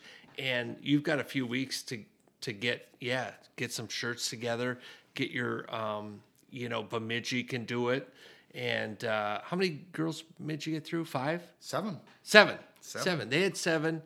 Um, yeah, get your general sports shirts, order them up. They'll do the online store for you. Uh, make it easy. And and they understand like they're they're gonna be taxed. They're gonna they know that there's not a ton of time. Right. But they we've talked to them about it. They've been through this. Like put the pressure, you know, just give them the opportunity to get your state tournament t-shirts together. And if you do the girls now, you actually have some time, right? Because the, the team section is going to be this weekend. Yeah. After that's going to be a rush for getting our team rosters together, right? With those, how many? So there's 13 weight classes, and have, here's a question, Josh, Yeah. and I I don't know the answer. How many alternates do, do you get to have at the at the state tournament for team? So it was seven. They, they went from five to seven, right? Because they wanted the opportunity to have Yeah. every other weight class. There's 13 weight classes now instead of 14. Is it still seven? I think it is. I thought I read So it's actually somewhere 20 still 20, 20 kids is your roster? On roster. 20 kids on the roster, yeah. Yeah. So a week from now, those are, those shirts are going to get. Um, that's going to be a high priority, right? People are going to be like, "Hey, we've got our team there, and here's our 20 man roster, and we want to have all kids on it." And after that, it's going to get even more hectic with individuals. So yeah, girls, get your um, not the girls themselves, girls supporters, uh, fans of Find the, the, Booster Club. Find the L Find- the L find the sucker, of the yep. parent. Yeah, like, uh, like make them show up to the state wrestling tournament with bags of Bag. t-shirts to hand out. Like, It's not easy to get through security, Josh, with like three bags of t-shirts because they always wonder what you're hiding. Oh man, that was always one of my favorite parts of the state tournament back in the days, watching you hand out T-shirts. The good news is you were saving me a seat. Oh my god! Who doesn't love being the seat saver at the state wrestling tournament? Like, man, if you want to talk about a good way to make friends, Right? you know, like Yeah. tell tell thirty people that come down, and like you know, like hey, uh, are those two seats taken? Like, those- saving them, saving them for uh, my buddies handing out T-shirts right now. And if you're the kind of person that have a ton of friends, save two two whole rows. Oh, like yeah. save like put some shirts out and stuff and save like 30 seats just by yourself. You're gonna make all sorts of friends.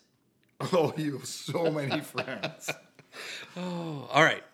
On we go. Let's keep moving. So let's just talk before we go. Let's before we roll into the boys section tournament. Let's just talk a little bit, um, just briefly about a couple brackets to keep an eye on for the girls' state tournament. Oh yeah. You know the um, one of my favorite brackets that I that are, I think at you know from a distance could be a, a ton of fun to watch is the 155 pound bracket. Like that is, you know, you have section champ from Roseville, Elizabeth Hiller. She's 28 and 2 on the season. Okay. She's she's a she's a girl wrestler. She's been wrestling a long time. Um, Sadie Straight from St. Michael Albertville. She's 32 and five on the season. She's a my understanding is she's a Division One soccer commit. Oh wow. Yeah, so it's like she's an athlete. Um, then there's the she. This girl is a section runner up, Belle Sukta of Shakopee. She's 22 and three. She's only a freshman. I got a chance to watch her wrestle at the uh, Simley tournament. She's this kid's a beast. She's super tough. Like the, I was actually surprised as I was going through these that she had three losses. But one of them was in the section championship to Sarah Polk of Badger Greenbush Middle River, who is also a freshman, and she's got a 29 and 1 record, and she's a defending state champ. Yeah, she is. Like that is the that will be a very fun bracket to keep an eye on. Just again, like I say, those are some very very athletic kids, strong um, wrestlers that are just Yeah. Love it. Another one, here's one for you, Al, just a little bit. You maybe are familiar with, maybe remember the name Riley Myers from Eastview. I do. So she was a state runner up last year. She's last like year. what, 138, 145, somewhere in there. Yes, that is exactly right about where she used to be. Used to be. Used to be. So um, last year she was she was okay. So this year, let's just say this year she's twenty eight and two. She was a runner up last year. She lost to Skylar Little Soldier, who we talked to talked about, Yeah. at 145 pounds, which makes sense, right? She was a junior in high school. The year before that, she was a state champ in 2022 at 138 pounds. Not surprising. Not surprising, right? 138 to 145, pretty natural progression. pretty natural. Well, this year, when you go to look for her in the brackets at the uh, 100 and so she was 145 last year, you go to find her. They switched up this year, right? So there's like a 42 and a 36, Yeah, yes. And or sh- or maybe even up at 150 pounds or whatever the next one one- up. 148 is the next one.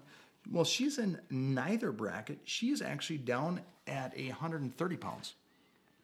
130. 130. I, I checked this twice because there is a fantastic chance I could have made a mistake. There is. especially like you've seen my system it's not great and um, so i like triple checked it no she's a section champ at 130 pounds watched her wrestle she looks she looks good man she looks she looks like she wants to finish out her high school wrestling days with another state title Nice.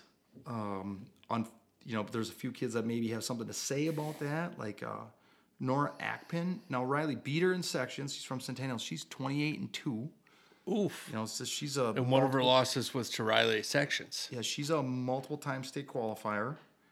Then there's Nora Hoglum from Mora. She ended up taking second in her section behind Joanna Volker from Nash Key Greenway. But Nora Hoglum, she's got 75 wins. I believe those are girl wins. Wow. That's a that's a That's a big number. That's a big number. Um, yeah, just a, a a fun bracket to keep an eye on. The first place, the section champ out of you know section one three was Ava Dillon of Redwood Valley. The runner-up was Annabelle Norquist of Hastings. She won her true second match after losing in the finals. Let's see here. There's another couple brackets that I got a few that I thought were pretty entertaining. I just got to remember my system and what I where I came up with these these numbers. Okay, here we go. Let's look. Let's go down to hundred pounds. Okay. Maggie Olson from Albert Lea. She's this is probably her first year. She's going to be competing at the state. She's a section champ. So probably her first year. She's going to be competing at her her actual weight. I was just gonna say, I know that name. She's wrestled before, right? State tournament. Oh yeah, yeah. She's yeah. She was Also with the lightest weight. No, heck no. Um, last year she was at, gosh, she was in Char's bracket at 107 pounds, I want to say. But she was light. She was definitely light for that bracket. Got it. So what? What? uh Not sure what changed here for her to be back down. Um, I It's think. like a team decision. Well, it's not a team. I don't know if it's a team decision because I believe she's the only female wrestler for Albert Lea. Okay. But sometimes, as wrestling parents, you got to kind of take a look, take a step back, and look at like what's your best path For sure. to Yeah. qualify for the state tournament. Right, you got to get there first. Right. And last year, her her best path was maybe was was it 107? Was that the weight class for girls last year? Yeah, it was. Yeah. It was. Um, so she, yeah, she she went after. She took fourth in state last year at 107 pounds. Nice. And but again, I know she was super small for the weight. Her, Yeah, Her and Char wrestled in the semis. I want to say Is that Michael Olson's little sister? it is. yeah. Yeah. And before we go too far, we should mention that as the boys get closer to qualifying for individuals, if any of our listeners shoot us a message if they've if there was a brother sister combo that qualified for Yeah, state. absolutely. I'd love to know that because we'll Yeah, talk about them. We definitely will, but we almost certainly. It's easy to miss them, right? Oh, so, yeah. so we'd rather have ten people remind us versus miss one. because I have missed them before for sure. But yeah, so Maggie's down at 100 pounds. She, I'd say she's probably a full size 100 pounds. Anna Koss from Simley, she won her section. She's a senior. She's going to Grand Valley next year. Um, Ava Schultz, she took second in her section from St. Michael. We mentioned her last week. You know, she's from a wrestling family. She lost to Ella Henning from Walker, Hackensack, Akeley, Nevis in the section finals. And then um, Taylor Mersh, Mershman of Bemidji, she's a freshman. She won her section. She beat Tegan Early of Zimmerman, and Tegan won her true second match after taking third. So that was one of those deals where, again, she took third. She was coming off a big win. She had to wrestle a girl who lost in the finals, and she was able to flip the script and punch her ticket to the state tournament. Man, those all those we can't we just can't say it enough. The the true second matches can be just oh heartbreaking at times. At a 112 pounds, we got Bernie Rock out of Luverne. She was a state finalist last year. She ended up beating Lauren Elsmore from Pine Island, who's also a state finalist two years ago. That match I think was four nothing, and Lauren was the one seed. Lauren ended up having a true second match, and she was able to win that match after losing in the finals. Hannah Schuster of Apple Valley, she's a junior. She beat Giselle Gallegos of South St. Paul. And Isabel Schachman of Rush City Bram, who's, if you get a chance, she's only an eighth grader. She's she's super tough. You know, try and catch her matches. She beat Trinity Sm- Smocker of the Mille Lacs Raiders. She's one of their three wrestlers that qualified for the tournament. To round out that 112 pound bracket was Chloe Weary of Sartell St. Stephen and Kira Hagman uh, Nayagaka of Bemidji. And she won her true second match after losing in the finals. So there's just, you could go through this, Al. There's so many of these matches that literally the true second, um, what did I say? Was there 27? 27 and i didn't so it, it's almost I almost think it's over half the brackets to qualify for state were in true second. I mean, if there are only 13 weight classes, right, and there are four qualifiers at each one, that's only 52 matches, right? Half of that's 26. So if you said 27, is that what you said? 27? Yeah. It is literally over half of the qualifiers were determined in a true second match. That's bonkers. And and oh man. It yeah. That's awesome. There's another bracket I wanted to touch on. Here we go. 142 pounds. I thought this one was interesting. So the Audrey Rogotsky of Stillwater, she is a returning state champ. It's a name I've heard before. You know the name. In the section finals, she wrestled Annabelle Petzinger. Also know the name, Yes, she's a defending state champ. right? They are Annabelle's from New Richland, Heartland, Ellendale. Sorry, New Richland, Heartland, Ellendale, Geneva. And then she had to win a true second match after falling in the finals to Audrey. But so you have they so last year Annabelle beat Audrey in the state finals. And the year before that, Audrey won her bracket. So you got a couple state champs there, and then you got Allie Altringer from Anoka. She was a section champ over Ash Strang of the Mille Lacs Raiders. And then let's not forget about Kylie. We've talked about this pronunciation. Is it Danette? Yeah. Do we think that's what it is? I, I think so. So she was a section champ from Bemidji. She's 33 and 1 on the season. She has had a, That's loaded. a, a very impressive year. She beat Brianna Berg of Thief River Falls, who's a senior. And then Brianna, she went on to win their true second match after losing to Kylie Danette. So I don't know I thought that was that's a, just an, another one of those brackets. Like, yeah, we you're definitely going to want to keep an eye on that. I love it. I love it. I mean, this is this is um it's always been the best time of year, right? For wrestling, but it's so exciting that we've got a whole new set of um whole new set of fans and athletes and people that can go through like the stress factor with us and spread it out just a little bit. Oh yeah. Um, Yeah. One thing I, the last thing I'd like to probably touch on from the section tournament that I was at was the officiating. And they were, I think the, the, the wrestlers, the athletes, they were lucky to have a lot of veteran officials, Right. you know, at both sites. You know, Yeah. I, I said the site I was at, but I know there was veteran officials at both sites and just good quality officials that you know there's a ton of them throughout the state and it looked to me like the refs they it sure seemed like you know some of them maybe maybe haven't ref refed a ton of girls stuff yet sure. would you say that's fair like I mean, Yeah. just because there isn't a ton of I mean, look, there's there's a few weekends in the year that are super busy. We've highlighted some previously, right, with girls tournaments, and and very very busy. But on those same weekends, there's also some you know high level boy stuff going on. So some of these guys, um, they haven't been to to a bunch of girls activities, and we've talked. It's it's just a little bit different, and um, the flexibility, the the positions they get in. Um, yeah, there's there's a few differences, but I think it's awesome that we've got literally some of the best re- refs in the state are at both these events. Yeah. and and we talked to.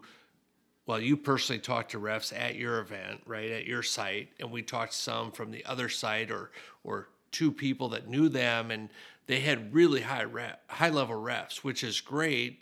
Um, I mean, it's it's a qualifier for the postseason. Yeah. It should be the best refs in the state, and that's what they had. Yeah, that knows. And I, I think like you it's fair to say that they it looked like those the officials were really enjoying themselves and they were a handful of them were seeing a new side of the sport. I, I think so too. Um, you know, it's hard to I I don't really know how to how to how to quite phrase it right to make it come out right, but um, there are a lot of situations where some of these gals are newer wrestlers, but they're they're happy and um, like respectful and like yeah they want to win for sure right? But if they don't they're not throwing their headgear against the wall. And look maybe that happens in some cases but but a lot of times they're not throwing a fit they're they're super respectful like well dang it you know i lost it was, that stinks but Great match. great match, right? Like, um, and kind of back to the roots of compete as hard as you can, and whatever happens, happens. And it, I don't know, it it a small part of me feels like we get just a little more of that um, from the gals this time of year. Yeah, it was. It's. It'd be fun to watch to continue to watch the sport grow. Yeah, absolutely. Okay, so let's. I'm. I'm. I'm pretty. Like my notes are. Well, they're they're usually vague and almost non-existent. But what if we roll into a little bit of boys team section preview, Al? We can. Um, before that, I Josh, who qualified 118 pounds? Were there any qualifiers you're familiar with? There was. A. Man, I love can- watching you squirm over there. Oh, I, Josh's Josh's daughter Charlie, who um, who was a two-time state champ, qualified 118 pounds, right, for the Simley Spartans. She did, yes. And so she'll be there at the, state tournament, and I, I won't make him go into a whole bunch of detail because I know it's it's a little tricky. I've, I've also tried to do it when Oh, you talk about your own own child, um, you know, competing against other people. But I just like to watch him squirm there. Yeah, thanks a lot, Al. That's why we, for people are Return the favor, by the way. Yeah, that's why one of the many reasons why our podcast is not on video.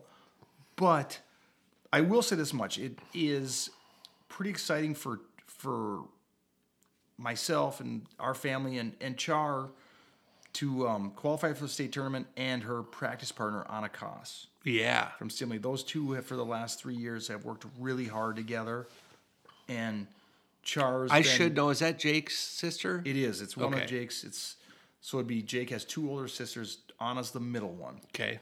and it is. It's. It was really satisfying to see her qualify because I know Absolutely. I know how hard she's worked and like Char. Char has wrestled forever. Char Right. is literally like someday we could do an episode on on her and I. Our battle to like when she was little, it's like, no, you're not wrestling She always won it. and she was like, "I know, Dad, I am wrestling." And it's like, "No, I don't. You're. I'm going to bring you to dance. I'm going to bring you to volleyball. I'm going to bring you to all kinds of sports that make more sense for you to do." But she would never. It never worked. So Char's got a ton of wrestling experience, and Anna's been, you know, she's been training and competing for for three, four years now Right. and it's pretty satisfying to see. You know, anytime you get a lot of you We've see it a talked about lot, how many times we talked about practice partners and and we're like, hey, we're looking at a random duel, and you're like, hey, you're wrestling someone from Southeast poke Well, my kid's not ranked, but guess what? The guy below him or above him is ranked. He's probably super tough. Yeah. Otherwise, get it right. It's just the way it sink or works. swim. Yeah, yeah. And so people get better together. Victor Jamin, you know, Victor Ugliva and Jamin Leduc. They were for Farmington people. They they got better together. For years. They were both tiny for their age, but they got super good. And yeah, so congratulations to. That's that's fun. And actually, it's worth it's worth mentioning. Like for for any of these kids that are wrestling, if you can find a if you can find a Find a friend or buddy. teammate that you can push each other, and misery loves company, and it just can be such a great experience for them. Josh, did you used to get? Did your coach actually offer a twelve pack of Mountain Dew if you brought a buddy to practice? A twelve pack of Mountain Dew, but they had to stick it out. They had to make it to the end of the season. Oh, got it. You know, and that was like And there lies the challenge. that was like liquid gold back then, like one hundred percent. Yeah, and you know what? I do. I gotta believe coaches still offer that, right? Well, I I don't it know what out. gets offered nowadays. They had to stick it out. That's the hard part. that is. Okay, can we can we move? All right, on yeah, we can move. We can move on. I just, I, I didn't want to leave Char out or the rest for weight class. Yeah, well, that that weight class is, is there's some salty wrestlers in there too. Oh, for know. sure, for sure. Um, Char wrestled Destiny Lofton in the finals. That was a six nothing match. Destiny's a senior. She's a she's a two time placer. She's from New Prague. She's from New Prague. She's one of the the she's from the Lofton wrestling Who family. got? Did was the third plate wrestler from uh, Luverne? Not in that. No, oh, I gotta think about that. Like, I almost thought I saw um, a last name that I that I recognized from the boys uh, preview. But all right, let's move on. okay, um, wait a minute. Where are we at? Where are we at? So, let's go. Okay, let's. You said boys. Let's let's rock into the boys. Well, let's talk boys section. Wait a minute. Before we do that, hang on a second. I still got this page up. We should mention a couple more girls. Olivia Seisdale of Black Duck, Cass Lake Bena at 118 pounds. Sh super tough kid. Uh, and then Phoenix Fear of Cambridge Isanti. Those two met in the section finals. They went one and two. Again, really tough kids. They'll be keep an eye on them. Are you saying there's an outside chance you might see a, a state finals match? Are they? Well, I mean, you you never know. Like, uh, yeah, just again, it's it. Girls wrestling is again, it's just so hard to keep a track of. Right. Well, Olivia's I mean, look, Black it's Duck. Al, have you ever been to Black Duck? Know not recently. or Cass Lake or Bena. I mean, it's a long ways away. The reason I bring them up is they're they're tough kids. They were in the state tournament last year, but Nice. they're so spread out. So you yeah, that's a good point. girls' We've talked about how much easier it would be to be like a ranker for AAA versus single A, Mm-hmm. just because the AAA kids, for the most part, are around the metro or closer, and they have similar, you know, they got head to heads and different things, and you may have this six or seven hours between hometowns, right? In single A, and the girls being literally all three classes together, the problem only gets harder to solve. So yeah, there's there's situations where these gals are seven hours apart. They're certainly never going to see each other during the year, no matter what happens. So um, If anyone is interested in helping out with the girls' rankings next year, let us know. no doubt. I mean, look, Jason's awesome, and who uh, who helps him? I can't remember. Anyway. The, the guys who do the guilting rankings, Yeah. I am positive would love a, an extra set of hands because it's it's literally it's easily the most challenging rankings to do because it's all three classes throughout the whole state. Everybody else is easier. And the, the best part is they get they get they actually take a they get a hard time for when parents don't agree Right. with their rankings. right? Like, of course they do. me? Like of course they do. how the heck do you rank all three classes across the entire state that you know these girls live eight hours apart? So again, if you I like this is a legitimate if you are interested in helping with the rankings next year, give us reach out to us. We will put you in touch. Yeah, we will with the definitely- right people at the guillotine who would you know and and MN wrestle like they we will we will help you For sure, yeah, absolutely. If you if you're into into girls wrestling and keeping track of all sorts of data and data points and different different head to heads and whatever, definitely let us know and we will help get you in the right place. And um, I know the rankers for uh, MN Wrestling and, and the Guillotine, right? They would welcome extra sets of hands. They don't want a parent that just says my girl's really good, but but if if you're willing to jump in and help and put the work in, um, for sure we'll get you in touch with the right people and you can help out because, um, yeah, it's a lot of work. That was a ton of work, and uh, I'm trying to talk Alan to it, but he won't do it. That's an exaggeration because he knows better than to try to talk me into it. Okay, so let's go. Let's let's transition into a little bit of boys. We got this weekend. We have the starting Thursday, right? We have the, Yeah, there's a whole bunch of whole bunch of sections that have um, multi-day tournaments, and a lot of those have Thursday duels. Um, I think maybe one of the most common setups is a set of Thursday preliminary duels, and then like a a uh, Saturday maybe like a semifinals and finals um, to make the state tournament. But there's a there's a variety, right? As we go through these, we'll see there's a whole bunch of different different setups. There's places with four different preliminary sites. There's places with with two different. There's one day tournaments, right? Like, yeah. So wherever you want to start, let's let's just roll into it. Well, I um anyone who knows me, they know that I'm kind of a double A homer, Just a bit. just a smidge, but I've got a little nostalgia for single A because that's always fun. You know, anytime you've got a wrestling team that comes from a school of 175 kids and they're able to field the wrestling team, I'm a fan of that. So let's start with your favorite, Al, Triple A. All right. Let's go. You know what? Let's let's start with let's take a look at your maybe your favorite AAA section, two AAA. All right, let's go with two AAA. Do you, that's going to be hosted in uh, in Farmington, right? The Farmington Tigers. Um, they are. I'm trying to find my notes here on this. So they're going to host this. I know they host this. There is the one seed will be Apple Valley. Oh yeah, the Eagles. The Eagles are the one seed, and then Farmington earned the two seed with a win over New Prague not too long ago. It's actually at that duel. Um, very competitive, good duel. Uh, I'm sure both both schools feel like uh, like it's a winnable duel. It's not like one team ran away with it. There's just no way to fix it. Yeah. So yeah, that that should be a nice, uh, entertaining section. I actually think that's that kind of encapsulates the whole section. Like, I don't, I know Valley's the one seed, and, and for good reason. But you know, Farmington has dealt with some injuries throughout the year, and New Prague and New Prague and Farmington was out of like a that was a very close match. Yep. That could be a really entertaining, and that's a that's a one day. That actually is a one day section, right? They do that on Friday. Well, so there, there's a pigtail uh, in Rosemount, right? It's a nine-team section. Okay. So they'll do a pigtail Thursday night, but for the most part, there will be eight teams that show up in Farmington, um, all on on Friday, right? And they'll do. Is it Friday? Yeah.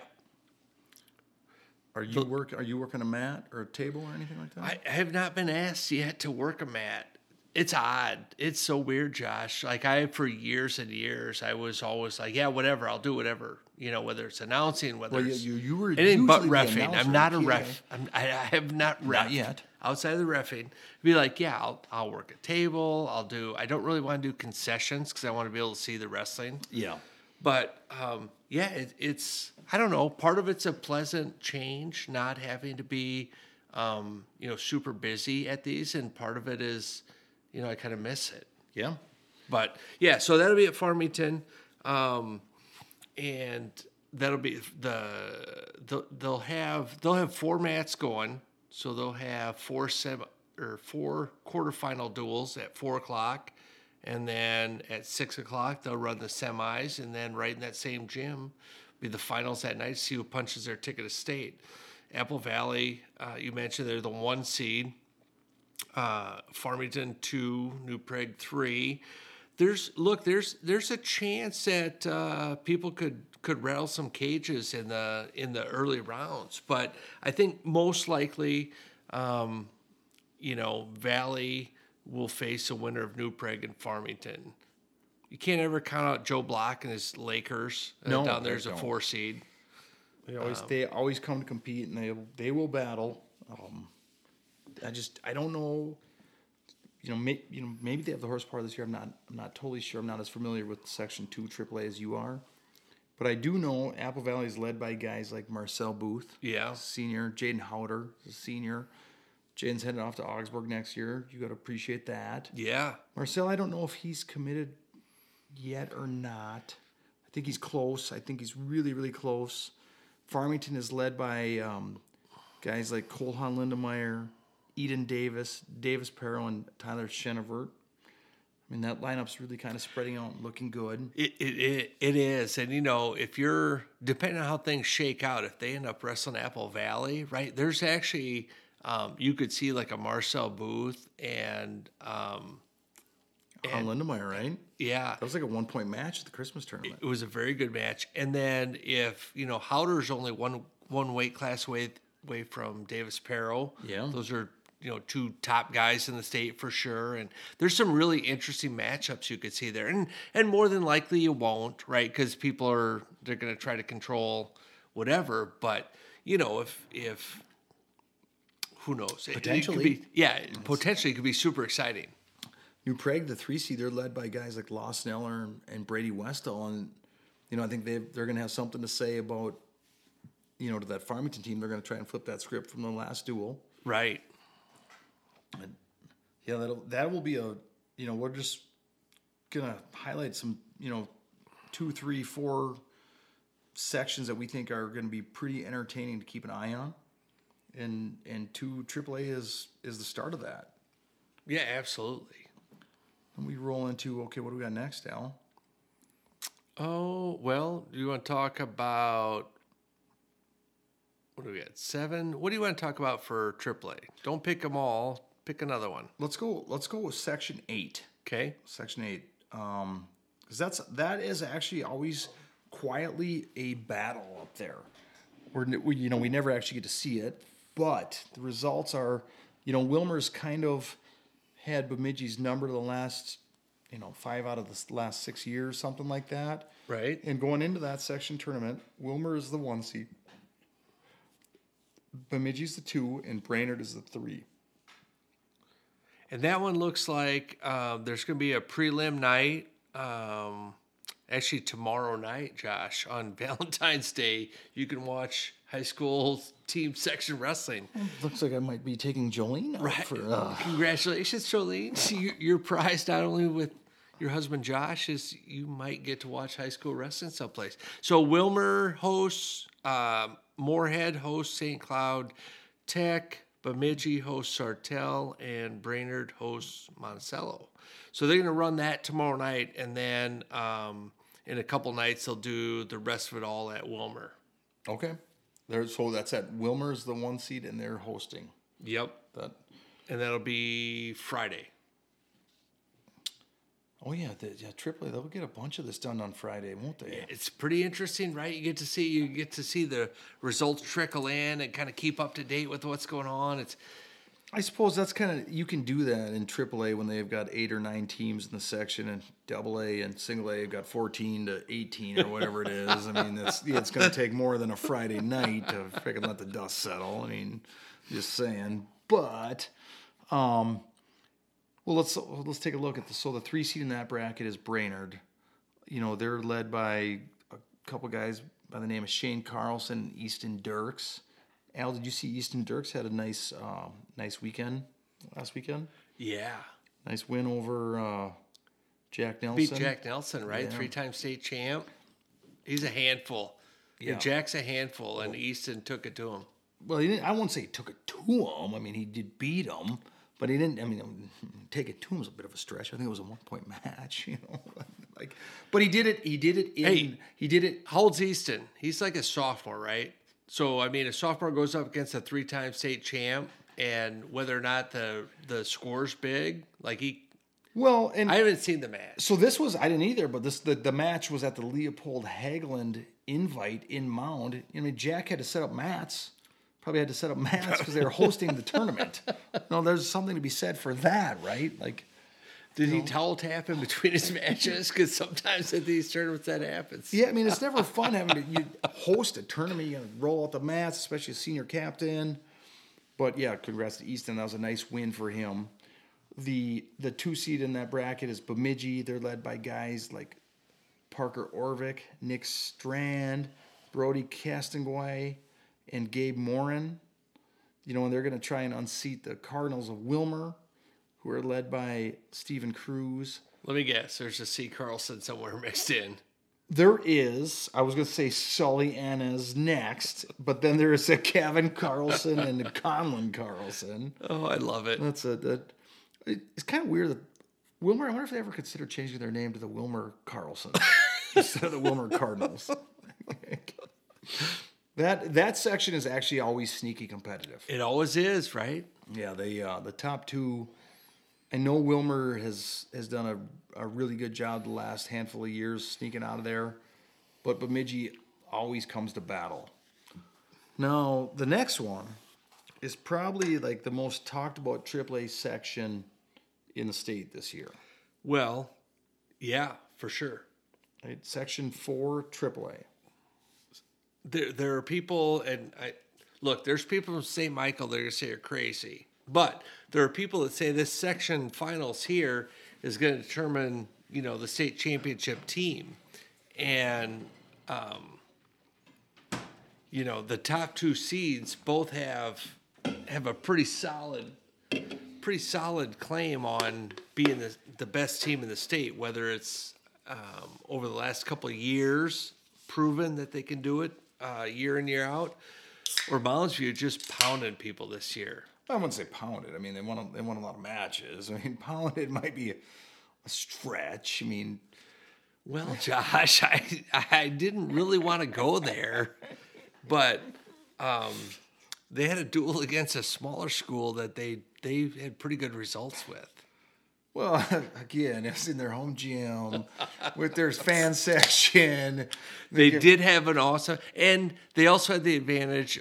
So, Josh, just so you know, you might want to contact um, maybe you know what's it look like Centennial or Irondale, who who Mounds View may wrestle in the semifinals this section, and let them know to prepare for that warm up area that that you got to experience. We got a tweet. I got a I got a video of that warm up area. Why are we not showing that? Like, you know what? Like, what a crappy deal that was. I loved it. Oh, you, son of a gun! I, I lost my train of thought right now. Like, um, okay, hang on a second. I'm gonna rewind just a little bit. Mounds View, we talked about the fan section. Yep. Actually, uh, I'm a fan of their fan section. Absolutely. And so we talk about, you know, every once in a while we'll talk about Brian Jerzak. He writes awesome articles for the Guillotine. And he does like a, you know, a lot of times it's like a special interest piece. He's actually a journalist, Josh. Like, like a real, like actually really a real journalist. Um, Brian, if there's any chance you're listening to this, which there probably zero, but maybe somebody who knows him is listening. yes, I think a great, uh, like a literally a great article would be on the Moundsview student section. Yeah. the that never seen anything like it in high school wrestling. There's actually kids that go, that go out of their way and do homework about the team they're competing against Nice. that night, so that they can say, you know, colorful things. Color. You're right. You know, I think it's, Right. it's a you know like Yeah, that would be fair. I mean, yeah, and, you know, it's not unsport. You know, I wouldn't say, in my opinion, it's not unsportsmanlike. They No. do, they do a, they get really involved, and there's a ton of them, and they're they happen to be hosting the section finals again this year. Did they not host last year? Yeah, and I don't understand how this works. Like, Nobody think- else is interested, apparently. I don't know how. I think Stillwater hosted individuals last year, and they're hosting them again this year. And Mounds View is hosting. Now Mounds View doesn't have. I'm I'm I'm hearing Mounds View doesn't have school. They get they're getting let out of school for on Friday. That doesn't. I don't doubt that a bit. So there could be even more kids in that student section. So this is a, a, a giant one day tournament at Mounds View. So it's eight schools, actually seven in the section, seven schools, eight man bracket, uh, 18 bracket, all one day at Mounds View. The interesting part is the first round starts at five and the second round starts at six fifteen. Yep. We are apparently not anticipating uh, highly competitive first round duels, Josh. Oh, Look, I those are I words, actually not mine. I I actually I'm okay with this. Like I see people like, oh, we have to have a two and a half hour, you know, time delay just in case we have a competitive duel, and people are like, why why are we wasting time? Everybody's sitting in a gym, whatever. So I like it, but yeah, five o'clock for the first round, six fifteen for the second, and then seven thirty would be the finale. Mounds View High School, uh, in theory, quite possibly Stillwater versus Mounds View. And had they wrestled this year or last year, Josh? They have wrestled this year. Mounds View beat Stillwater by 18. I want to guess. I think you know I can't I can't remember for sure, but I think it was 18. They wrestled twice last year. Okay. Mounds View beat them in the regular season and then lost to Stillwater in the section finals. Got it. so last year, Mounds View won in the regular season and then lost in the section finals. They did. This year, they won in the regular season and want to win in the section finals. And they do. Right. So there's that little bit of like, oh my gosh, like we just got to break through. Is there some sort of it? it, it adds the intrigue, right? Like Oh, Mounds yeah. View, look, we've talked about it. Mounds View is incredible this year. Super fun to watch wrestle, super hard nose. Um, big fans of their program, but they got beat last year in the section finals by Stillwater after they beat them during the season. Tell me that can't happen again. There's just a little extra intrigue rolling around.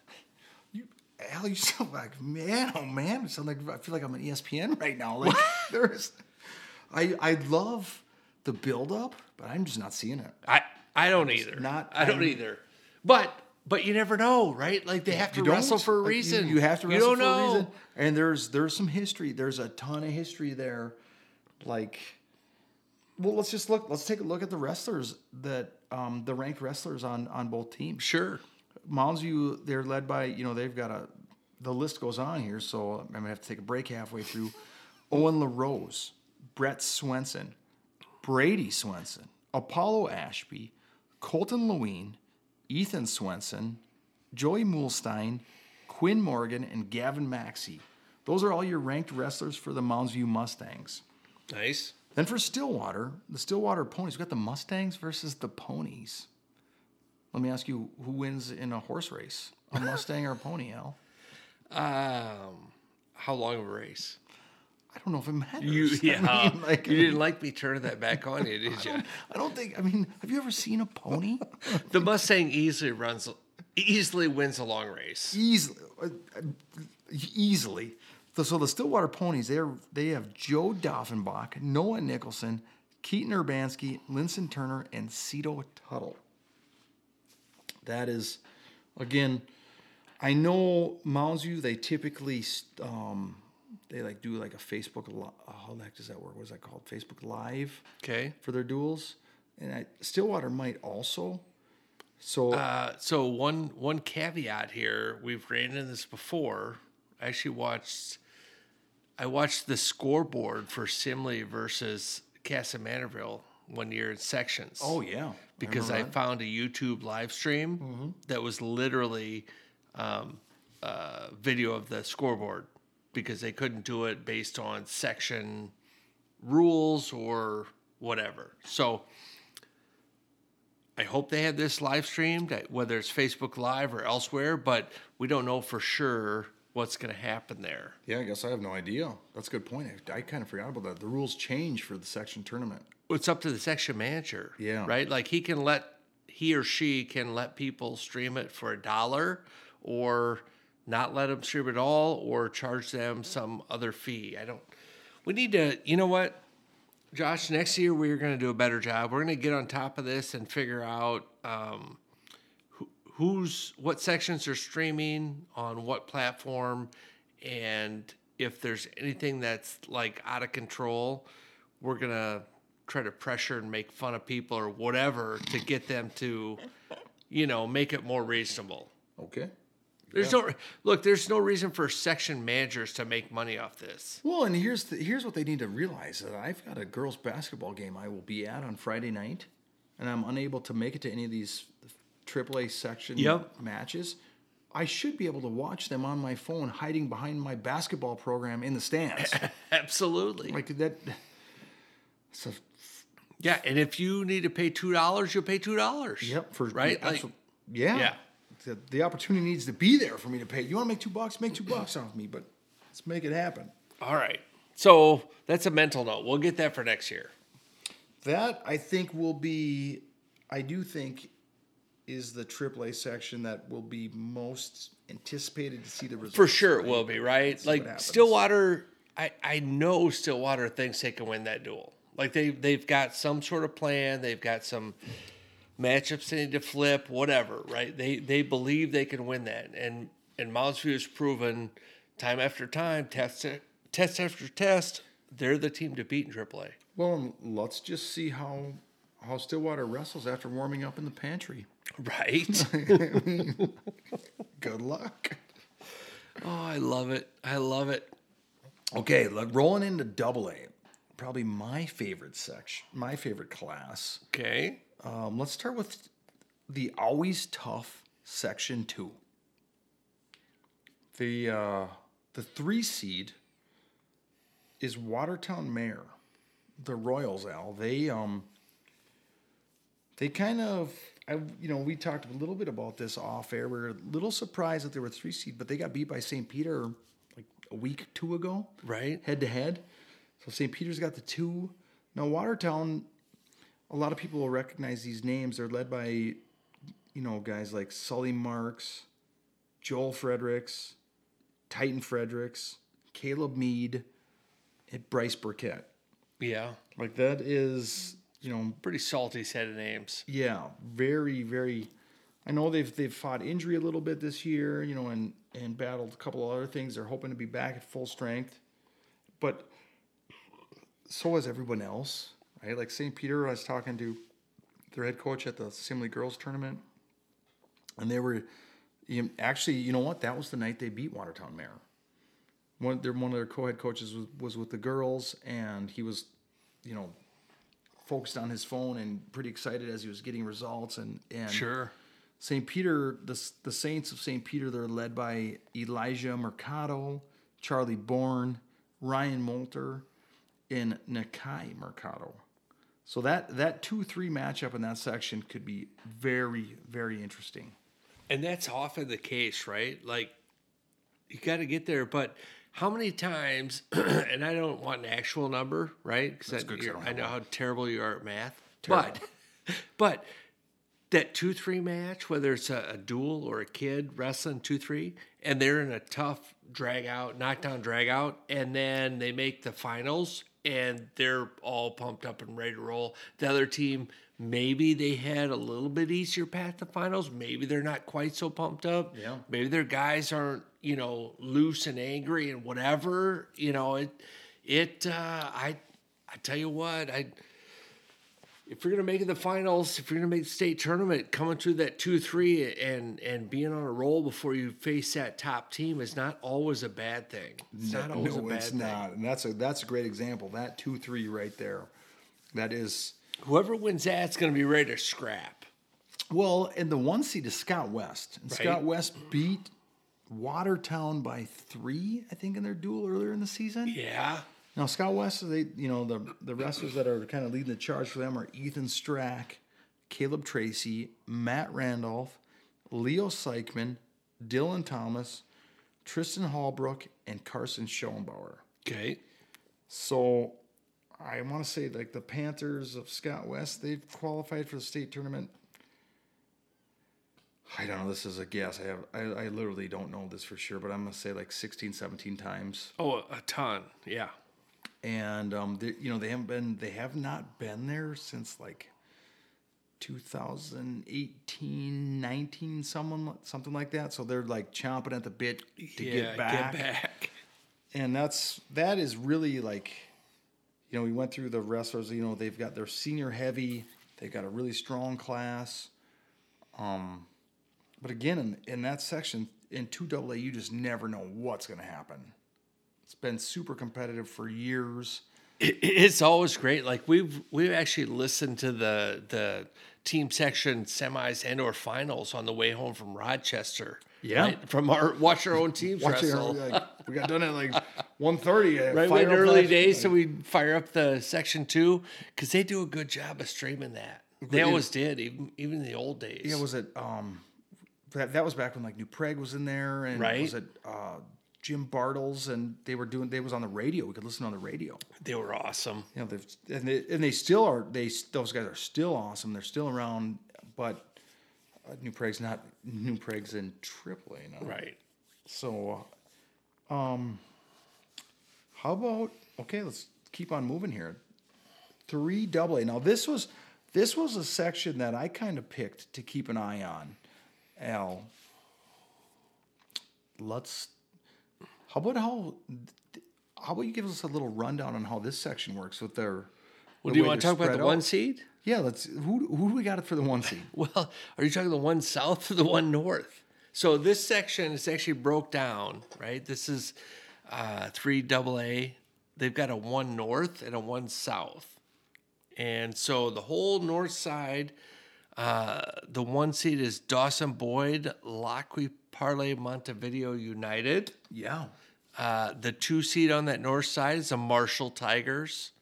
They'll face uh, um, New London Spicer in the semis of that north side.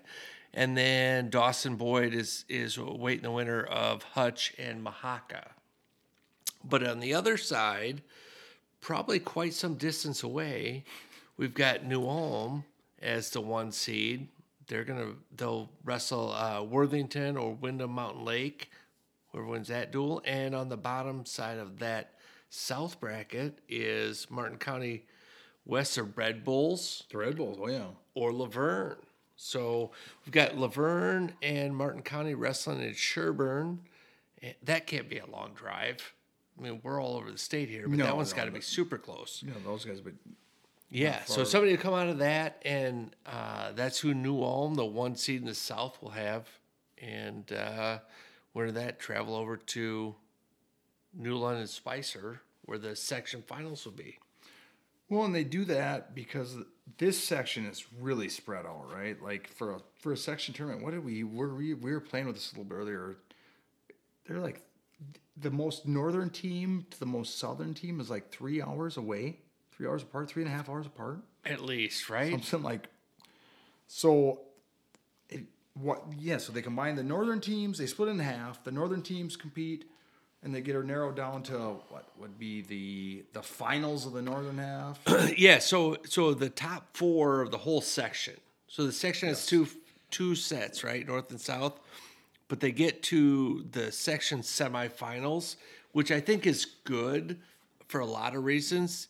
And um, look, going into a wrestling duel super cold, I don't love that, right? For either team, and both teams have to deal with the same same situation. But they they send four teams to New, New London Spicer for the semifinals and finals of that, um, you know, Section Three AA competition. So Yeah. I like that. I, I prefer to have uh, semifinals and finals. This this is a really interesting section because as as spread out as they are, I do think there's a lot of balance here. Like the you mentioned the one seed in the north is Dawson Boyd, Lac qui Parle, Montevideo United. They're led by Ben Gunlickson, Dan Gunlickson, Cameron Sather, Parker Bothan, and Brady Rohde. He's Brady's a heavyweight, right? They're going to be uh, the two seed in that in the north section is Marshall. They're led by Landon Marthaler, Dylan Luwaji, and Tate Condezo. Condezo. Um, also, the three seed. We'll mention the three seed in the north is New London Spicer, and they're led by Isaiah Nelson and Marshall Johnson, another heavyweight wrestler who's ranked. That a lot of wrestling people I've talked to out that way, they're like, don't sleep on New London. The, they they've got a really balanced team, and you know they're they're gonna go out there and compete. They may not they may not have the firepower on paper that But Dawson not a bunch of holes. yeah, but just right? Like they send out a. Like, bunch of tough guys, one after the next, and wrestle for each other. And yeah, we've seen some teams like that in the past that are not. Um, they don't have a pile, right, of highly ranked guys, but especially if they're older, right? Like, and they have that kind of one last hoorah with Mm-hmm. their buddies. Um, seen some funny stuff happen. Yeah, I mean, and and it's section tournament time. There's a, there's somewhere there's always some funny stuff that happens. If you look at, so then you go into the south. You got the New Ulm area. They're led by Kane Johnson, Winston Nyhouse, and Evan Thompson, who's the third heavyweight, the third ranked heavyweight in this section. In the section, In the section, Uh, the second the second ranked or the second seed team in the South is Fairmont Martin County West. They're led by guys like Pierce Roman and Tori Paplo. And again, this is just a this is one of those sections I think a lot of people should keep an eye on. And I, I last year I, I had the chance to sit next to the Dawson Boyd Lac qui Parle Montevideo United fans okay, while they were wrestling the match before us. Maybe it was the third place match, I want to say. sure. Can't remember for sure. But, I mean, there couldn't have been anyone left in those towns because they were all at the Xcel Energy Center. And they were they were actually a lot of fun to sit with. And a lot of times, I've learned this that like schools from outstate Minnesota don't always they're not always the biggest fans of Simley fans, Okay. but they were welcoming. They were very very welcoming. Well, it is what it is, right? Well, yeah, that's what the uh, okay. So that's section three double A. Let's roll into eight double A. Let's go up north, Al. Okay. Now a similar situation, right? Like you're talking, we had the north and the south in in three double A. What about eight We got east and west east here. and west? Yeah. Give us a rundown on that. Yeah, so we've got uh, over on the east side of the eight AA bracket, we've got the one seed Perham, one East Perham. The two seed on that same side is Pequot Lakes, Pine River Backus. Um, they'll each be awaiting the winter the winner of a, a duel earlier in the night. So the way this one works is Perham, so one East, one seed. I guess one seed in the East. Kind of redundant. I said that. Um, so they'll host Alexandria and Park Rapids. They'll wrestle, and Perham will get the winner at Perham. Pequot Lake, Pine River, Backus. They'll host uh, Minnewaska and Sauk Centre, Melrose. The winner of that will wrestle Pequot Lakes at 7:30 on the 15th. And then over on the other side would be the West bracket, right? So we've got the the one seed in the West, Dilworth, Glyndon, Felton. Uh, they await the winner of Fergus Falls and United Clay Becker Badgers. And then down below, the two seed on the West, Thief River Falls. They're actually awaiting the winner of Roseau and Detroit Lakes. Roseau has wrestling or just hockey? Apparently they have wrestling because they're they must have wrestling. You know, there, I could actually probably find you a year, Al, where they qualified for the state hockey tournament that no one cares about, but they also qualified for the state wrestling tournament in the same year As a team. as a team. That's impressive, right? Because you look at, you know, talk about a tangent. You look at teams and especially small schools, they're like, well, you know, you have a really good athletic class. That happens, right? yeah. At different schools. But when you have a big enough, good enough class to qualify in two different sports in the same season for wrestling and for, for hockey, that's impressive. I could. I. It would take me a few minutes, but I could find you. A, I could find you a year that they did that, and you know, a lot of times they talk about the Minnesota as being the state of hockey. I like to consider it the state of wrestling. And Al, as we get a little closer, you know, maybe after team sections, we'll kind of take a look. We'll talk a little bit about the history of the state wrestling tournament, and I'll explain why it's the state of wrestling.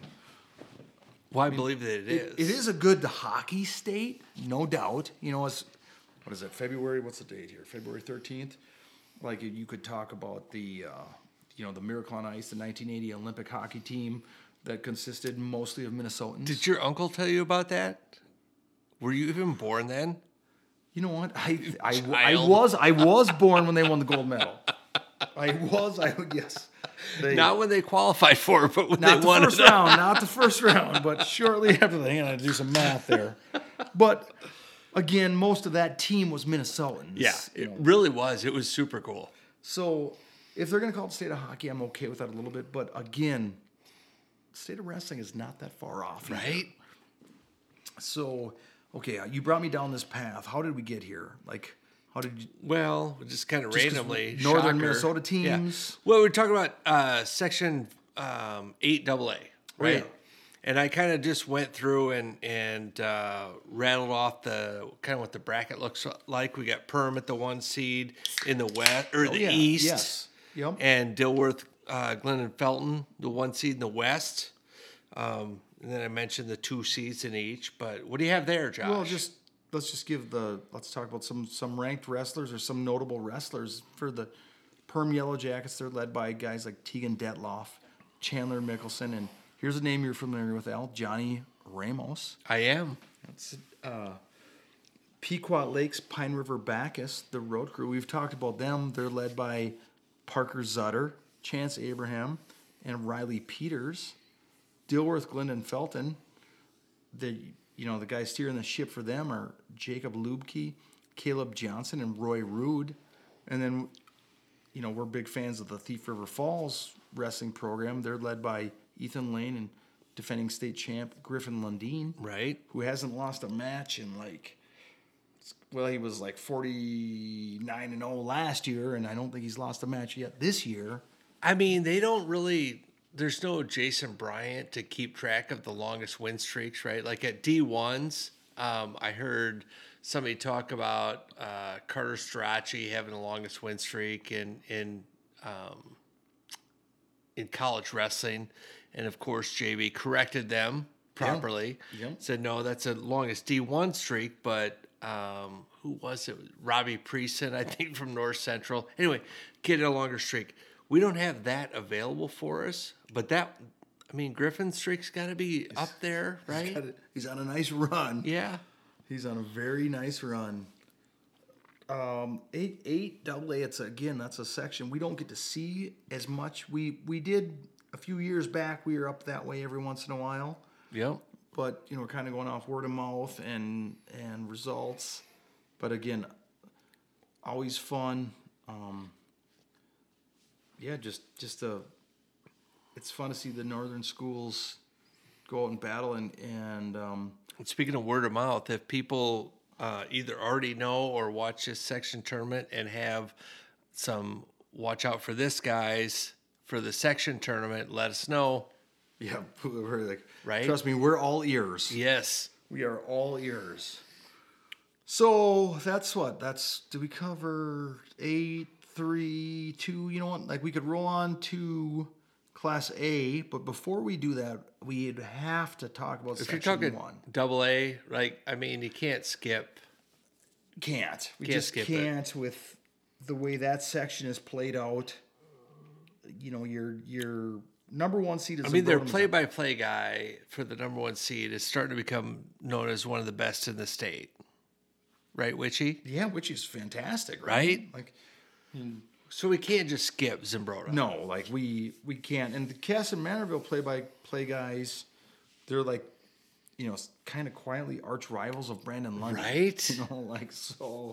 We also appreciate a ton. Yeah. Yes. Um, the one seed in that in that section is Zumbrota Mazeppa. The two seed is Kasson Mantorville. The three seed is Stewartville. The four seed is Cannon Falls. Right. yeah, yeah, absolutely. Stewartville and Cannon Falls both have nice teams. There's no doubt. Like Stewartville, the three seed, they probably have had their best team they've had in I don't know, uh, 15 years or or or more. It's a very senior heavy team. Kids have been wrestling together for a long time. Guys like Tanner Elzen, Reed Rinn, Hunter Carnitz, and Jace DeYoung say they've they've been doing it forever, and they're a great team. They're just I mean, you just sometimes get stuck in the wrong section, or it's just yeah too deep, right? But Kasson and Zumbrota are kind of the class of the section by a pretty big margin. And they- they are they're both so good. They they are, and they just you know they what they wrestled in a duel here a couple weeks ago, where ZM got the better of Kasson, you know by a couple points. Was it three points I think? So this this will be a really entertaining section to watch, and I don't know this for sure, but I I did hear some scuttlebutt that they're going to try and stream section one stuff this year. Oh, nice. Because that has been, without calling people out, that's actually been a section that's been a problem in the past. We've talked about section managers are not allowing streaming or being a pain in the neck about the one dollar versus you know whatever. So yeah, I like that. I I I hope the heck they do. I know they're. I, I I heard they're working on it. They're trying to make it happen. So, the Comets of Kasson Mantorville. They're led by Aiden Frederick, Odin Frederick, Jonah Coleman, Joey Kennedy, Luke Swanson, and Dominic Mann. I mean, there are just there's hammers up and down them. Right. Dominic Mann, we know he's going to St. Cloud State. Luke Swanson, I think he's still kind of narrowing down his choices. He definitely plans on wrestling in college. Joey Kennedy. I'm going to the University of Iowa. Yes, we did. You know that's not as as exciting, but um, then you look at so they're the two Zumbrota Mazeppa. They're led by Noah Schaefer, Jack Creer, Lakin Copeman, Caleb Lochner, and we, you know we have to mention the eighth grader wrestling at 189 pounds, Owen Lexvold, who's Right. had one heck of a season. Like they just, you know, Jack Creer, he's going. Jack's going to the University of Wisconsin lacrosse Yep. and him and Caleb, or I'm sorry, him and Kelvin Singlewald have had some epic battles. Kelvin is a Ken Falls wrestler. Kelvin's going to the University of Wisconsin Eau Claire, Okay. so they'll be able to keep those battles going. Actually, they'd probably be at different weights. Jack maybe is a little bit bigger than Kelvin now, but I mean, Wisconsin, they've got plenty of wrestling teams, college wrestling teams over They there. have many D three wrestling schools. There was, we uh, we had a failed attempt at a segment last time with a uh, what was it the find the Easter egg or whatever. Yeah. Uh, yeah, it was terrible. So um, Augsburg beat Augsburg beat Eau Claire. No, they did not. That was like a month ago. They wrestled Oshkosh, and um, Oshkosh had some issues with injury and whatnot. And they were only able to bring like four guys over, uh, five, but two were heavyweights, so four four matches plus the exhibition. Um, anyway, yeah, they were. It was Oshkosh. We talked about 36 minute duel and everything, and we called it Eau Claire and kind of wondered what would happen.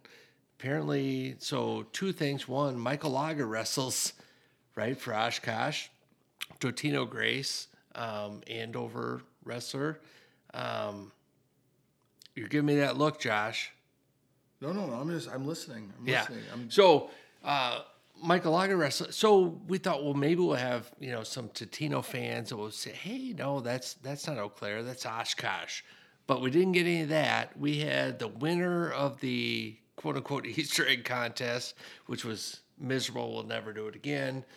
Uh, in about five hours and 45 minutes from the time we posted our podcast to the time someone corrected us. Josh, would you like to take a random guess in the dark who it was that, that found our error and Well- corrected us? Well, it doesn't take much of a guess because I know um, historically that it's going to be a guy. You actually got the Bryant. you actually got the text too, so it's cheating. You knew it. But yeah, there's no surprise here. JB caught that, corrected it immediately. So just uh, yeah, like absolutely love it. Like he is Jason Bryant. He is our fact checking department, and um, you know, thanks a lot, Jason Bryant, for um, keeping us honest. right? You know, I mean, he does such a really a fantastic job of um, helping us, and just is, is a nice source slash resource for us. Right? And he's also got the preview guide coming out for the NCAA wrestling. By the way, Josh, the Al and Josh code is live. If you go to the Jason, Jason Bryant preview guide for NCAA D1s, by far the best resource, and I mean best anywhere. This is not just in the you know Metro Minnesota, uh, in the Midwest. It is literally anywhere in the country. By far the best preview guide, and we will. We'll post a link, Josh, in our Twitter and whatever other social media we have. Um, but yeah, we've got the Al and Josh code, Al and Josh discount code, fifteen percent. Uh, I think it's your highest discount you'll ever get for the Jason Bryant preview guide. it's fifteen percent. I'm not actually sure; it might be ten, but I think it's fifteen. Still, still very good. Like, and, And if not, if we need to, we'll pay the other five percent. Like it's just, we need to, we need to, we need to get a few people subscribing to this, Josh. that is the preview guide. Is the ultimate. It's the It's- ultimate for the NCAA wrestling tournament. I look at you like scratch your head and, and try to explain ultimate, and just it's literally just ultimate's the only word. It- Ultimate, it's yeah, it's by far the only and best preview guide there is. Mac Ryder will attest to that. Uh, we can attest to it. Uh, super good. So, yeah, Jason Bryant preview guide live. We'll get some links to that stuff later. Okay, so that back back on track here, Al. You Okay. Try and deviate here. That section one double A will be um, very entertaining to watch, and it might be available. Like wrestling fans, if you're looking to watch it, and you can't make it to the Mayo Civic Center. I'm hearing some grumblings that it, it potentially could be streamed, and that would be a great section championship to watch if you're waiting around or or your your your eight team section in AAA got done on Friday night, um, and you can't make the drive down to the Mayo Civic Center. I think that will be one of the better section finals, potential potential section finals. And um, are the rumors you're hearing that this particular class would be streamed, or all classes, or not sure yet? I think all classes. I do. I think. Nice. I think all classes, and again, there are rumors. I, I mean, I don't know. I could have made this up in my sleep. I haven't, but somewhere I thought I heard this. So okay, that's double A. Let's roll into triple A. Again, I'm also a, or I'm sorry, did I say triple A? I mean single A. I'm a big fan of single A wrestling. Sometimes it can be tricky to come by for for me where I live, but um, let's just start right off with class or section seven. Okay. What's that looking like? Well, the one C to be Holdingford. Hey, do you, what's their mascot? Oh boy. I love- Oh boy, man, you pull this off all the time. I love doing this to you, but this is one. This is like your favorite mascot. So Well, I'm not sure how it could be anything other than like a Husker. it only makes sense, right? The holding for Huskers. I love it. It's actually the first time you've ever set me up for something like this and then give me a, a break, Josh. I appreciate it. Usually, I try and like try and successfully, yeah. All right, so Holdingford's a one seed. Yep. At the two seed, we got Staples Motley. Down in three, Royalton Upsala. And down in four, the Raiders of Mille Lacs. So those are our top four seeds for this section. Well, and that's a again, this is a another this section has been historically tough the last few years. Royalton Upsala, they're they're led by guys like John Bizdock. You'll have to excuse me if I pronounce these names wrong because there's lots of Z's and K's and I's up in this section. Sawyer Simmons, Jake Lenners, and Brandon Mugg. Staples Motley, they're led by Gage Birga, Caden Kramer, Eli Greenwald, Blake Nealon, and Colby Tappy. Then the Huskers of Holdingford, they're led by Wyatt Pilarski, Wyatt Nowitzki, Mason Patrick, William Pilarski, Simon Bachman, Luke Bieniak, Drew Lang, and Jackson Bartkwitz. I mean, I, know- I noticed, Al, like you let me pronounce those last names. Well, I I did not have the um, the Hawkeye uh, phonetic spelling website available yeah, for those names, so which I probably would have messed up anyway. I mean, it took me three times to get Rachi right, but At least three. I eventually got there. I think. well, that's because we never knows? want to get it right. Still off, They say they say Rachi, we say Ratchin. right? So, but so section seven A is uh, has been like really competitive the last four or five years, and and it's no different this year. And and I know the Holdingford, uh, they- they're an interesting team because a couple of years back, a few years back, they had a really really nice ninth grade state tournament. Okay. And I think we actually talked about it on a show. It's a team worth keeping an eye on. Sure. Because that's kind of an, a good indicator. Oh, it's a jo- Oh my goodness, good. It's an outstanding indicator. Yeah, and, and these guys are, you know, they're they're they're older now, and you know, I don't know, I don't know what the health is of the teams up there, but if they're all healthy, it would be be a really fun section tournament. If Holdingford pulls it off and makes the state tournament, I know this much: Staples Motley is, you know, they're coming. They've they've got a young squad, and um, you know maybe Holdingford gets to gets to be atop the section for a little while, like like Royalton Upsala was. Right. But Staples Motley is not far behind. So that seven A section is going to be super tough. Keep an eye on it.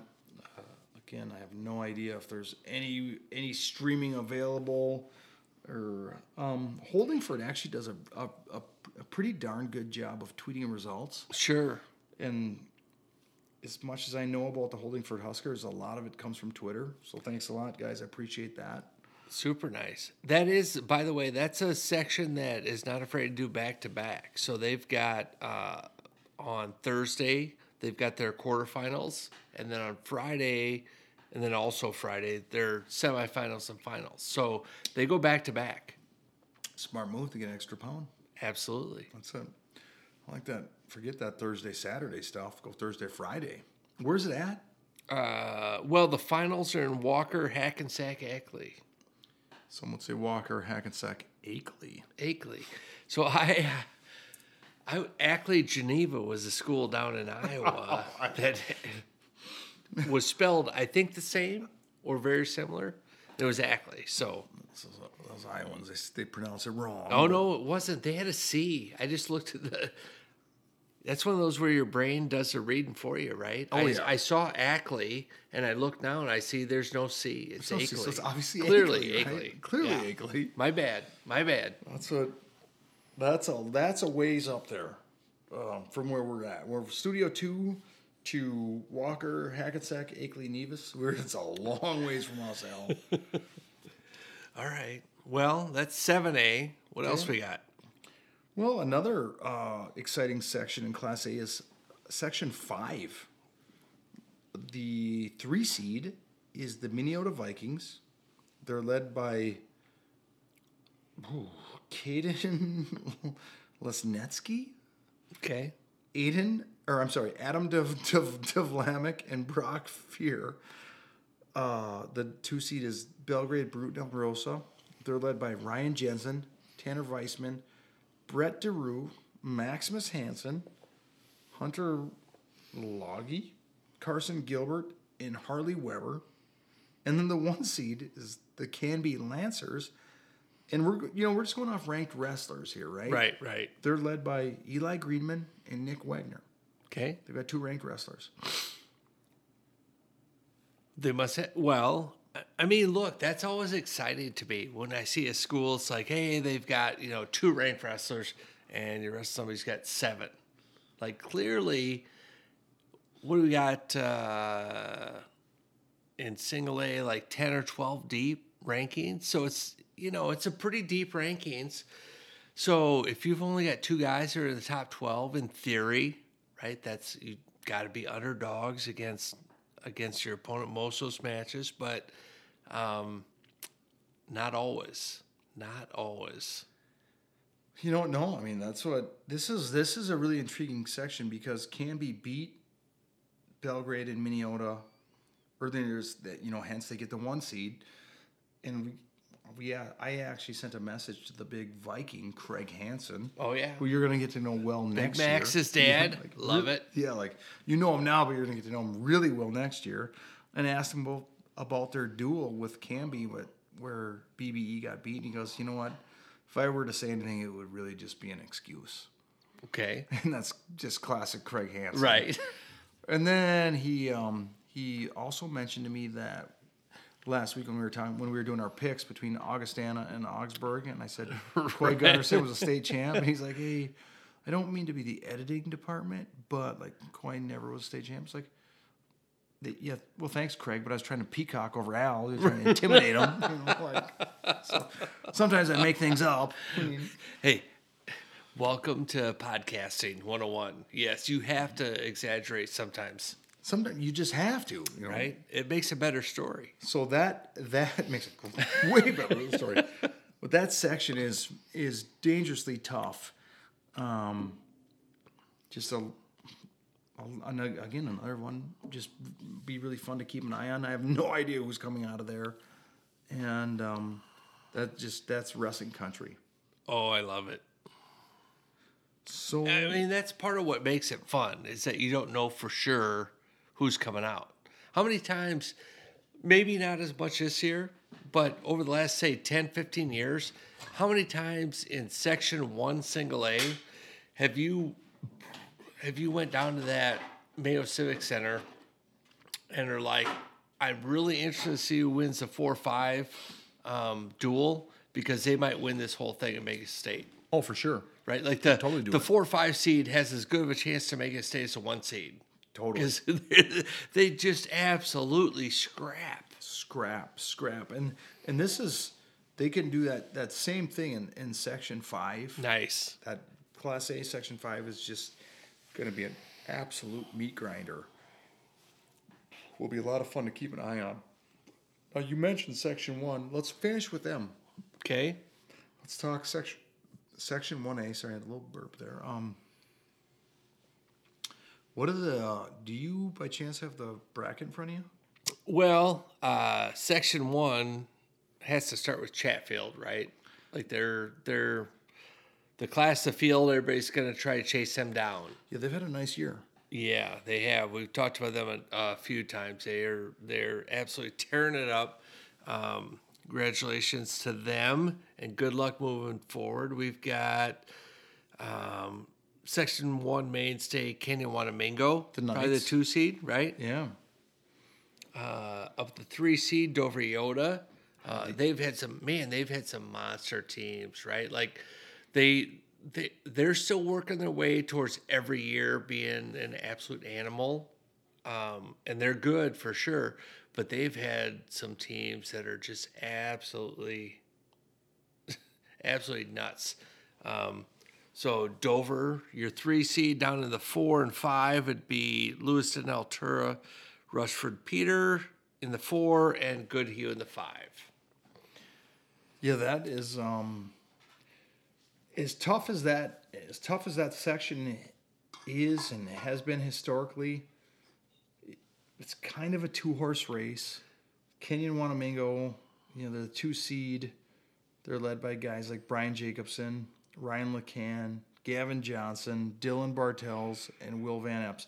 And the reason I say this, Al, is this is literally just going off of teams I I've I actually I've had a chance to see them firsthand this year. We we had a duel. We had a duel against Kenyon, the Eau Claire, uh, the Eau Claire, The Husky invite? No, that would be the the individual. Would be the Memorial duels. Um, so th- again, nothing but respect for these guys. Super tough team. I do think they're they are the cream of the crop in section. You know, they're right up there in section one A. And the Chatfield Gophers, I saw them twice. I saw them at the Lake Crystal Wellcome Memorial Invite and the uh, Mike Fashionak over at the Alphabet Soup, JW Janesville Waldorf Pemberton. oh yeah yeah Waterville Elysian Morristown. What team has more JWP WEM? It's got to be like it's got to be really close. It's a lot. the, most. But so they Chatfield looked really good at where we've seen them firsthand. You know they're led by Javier Berg, uh, Johnson, Gage Bartles, Jack Dornack, Carson Roland, Aiden Miner, Kale Schott, and Miles Mul- Mulhern the the way they the way they do the section finals and section one, they'll probably have all three classes wrestling at the same time. And good luck following which class you're going to want to. You know, you, you got to have your head on a swivel because you're going to be going class A, double A, triple A, right. and um, yeah, it's just uh, I do think one A is going to kind of come down to those two teams, and I think yeah, it just as very very tough teams, and should be like hopefully they're streaming them because then I can watch them.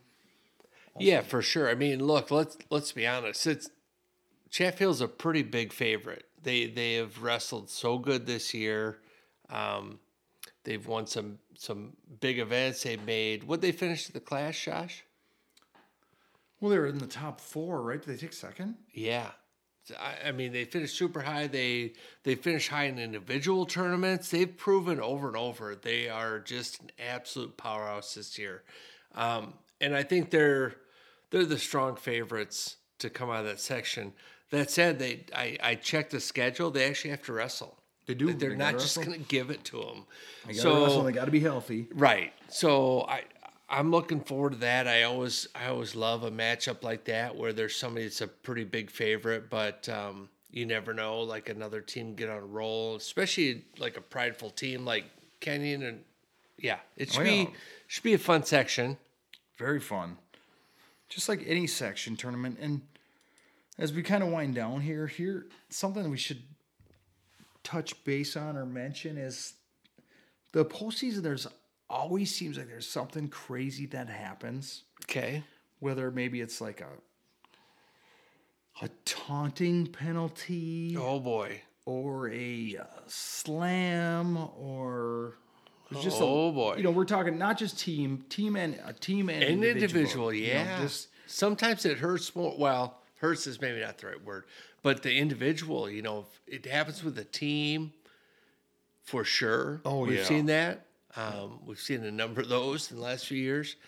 We've seen um, just since you and I have started watching um, individual tournaments together, we've seen a variety of things um, that that have that they just happen. Just, right They just happen. Like, um, God, we've seen we've seen guys get called for a slam in the semifinal match.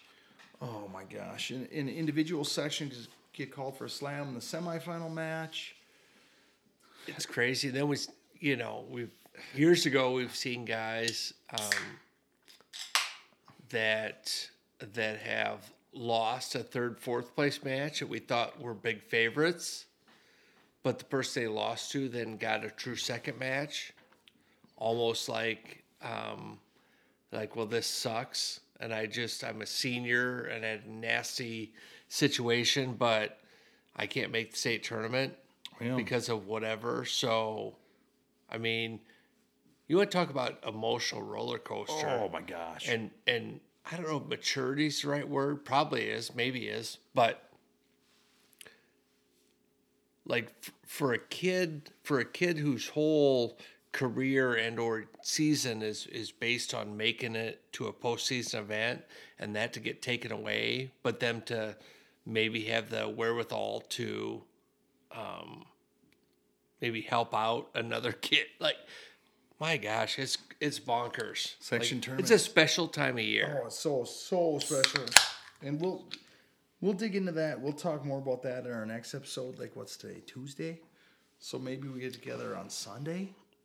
Yeah, After does that work for you? After we'll see the section results, the team section res- results. Um, but if for the wrestlers that are, that listen to the show, enjoy it. Um, try and minimize the potential of any of those oddball things that can happen because there's always one. There literally is always one. Oh, it's know. gonna happen. I mean, there's gonna be goofy stuff, and and um, hopefully for anybody listening, you're on the right end of it. Like if something goofy happens, maybe you're the benefactor. But at the end of the day, go out and give it everything you got, and and uh, zero zero when the match starts, right, Brandon? But um, zero zero when the match starts, but go out and give it everything you have, and then when it's done, it's done. Like there's really, you know, nothing's gonna get undone next week. No, nothing. That's what. This is, this is in uh, to the athletes. Like this is literally if you if you're still listening, if you've made it through this entire episode, this is the best time of year. By far, Enjoy it as much as you possibly can because it goes by way too fast, and you'll you'll know forever that this is a special time of year when you walk out of wrestling practice and it's still daylight. absolutely, absolutely. Freaking squirrel I got to catch. All right, Josh, got anything else? That's it. That is Other than we will, we're gonna plan something soon. We're gonna get, the, get together again soon, and um, yeah. Until then, we'll see you later. Another great Sounds good. Thanks, Al. Great. Time for the end of show wrap. Minnesota Wrestling representing. Al and Josh is the podcast show. Just two guys that's in the know. Bringing the wrestling news episodes. You can sit and listen or hear on the go. Voices is smooth. Podcast is free. Many platforms for downloading. Minnesota Wrestling. Al and Josh Raymond report the scene. High school, college, women, youth. Minnesota Wrestling is for you. Live from the kitchen, I'm in Studio 2. Can't wait for the next one. Stay tuned.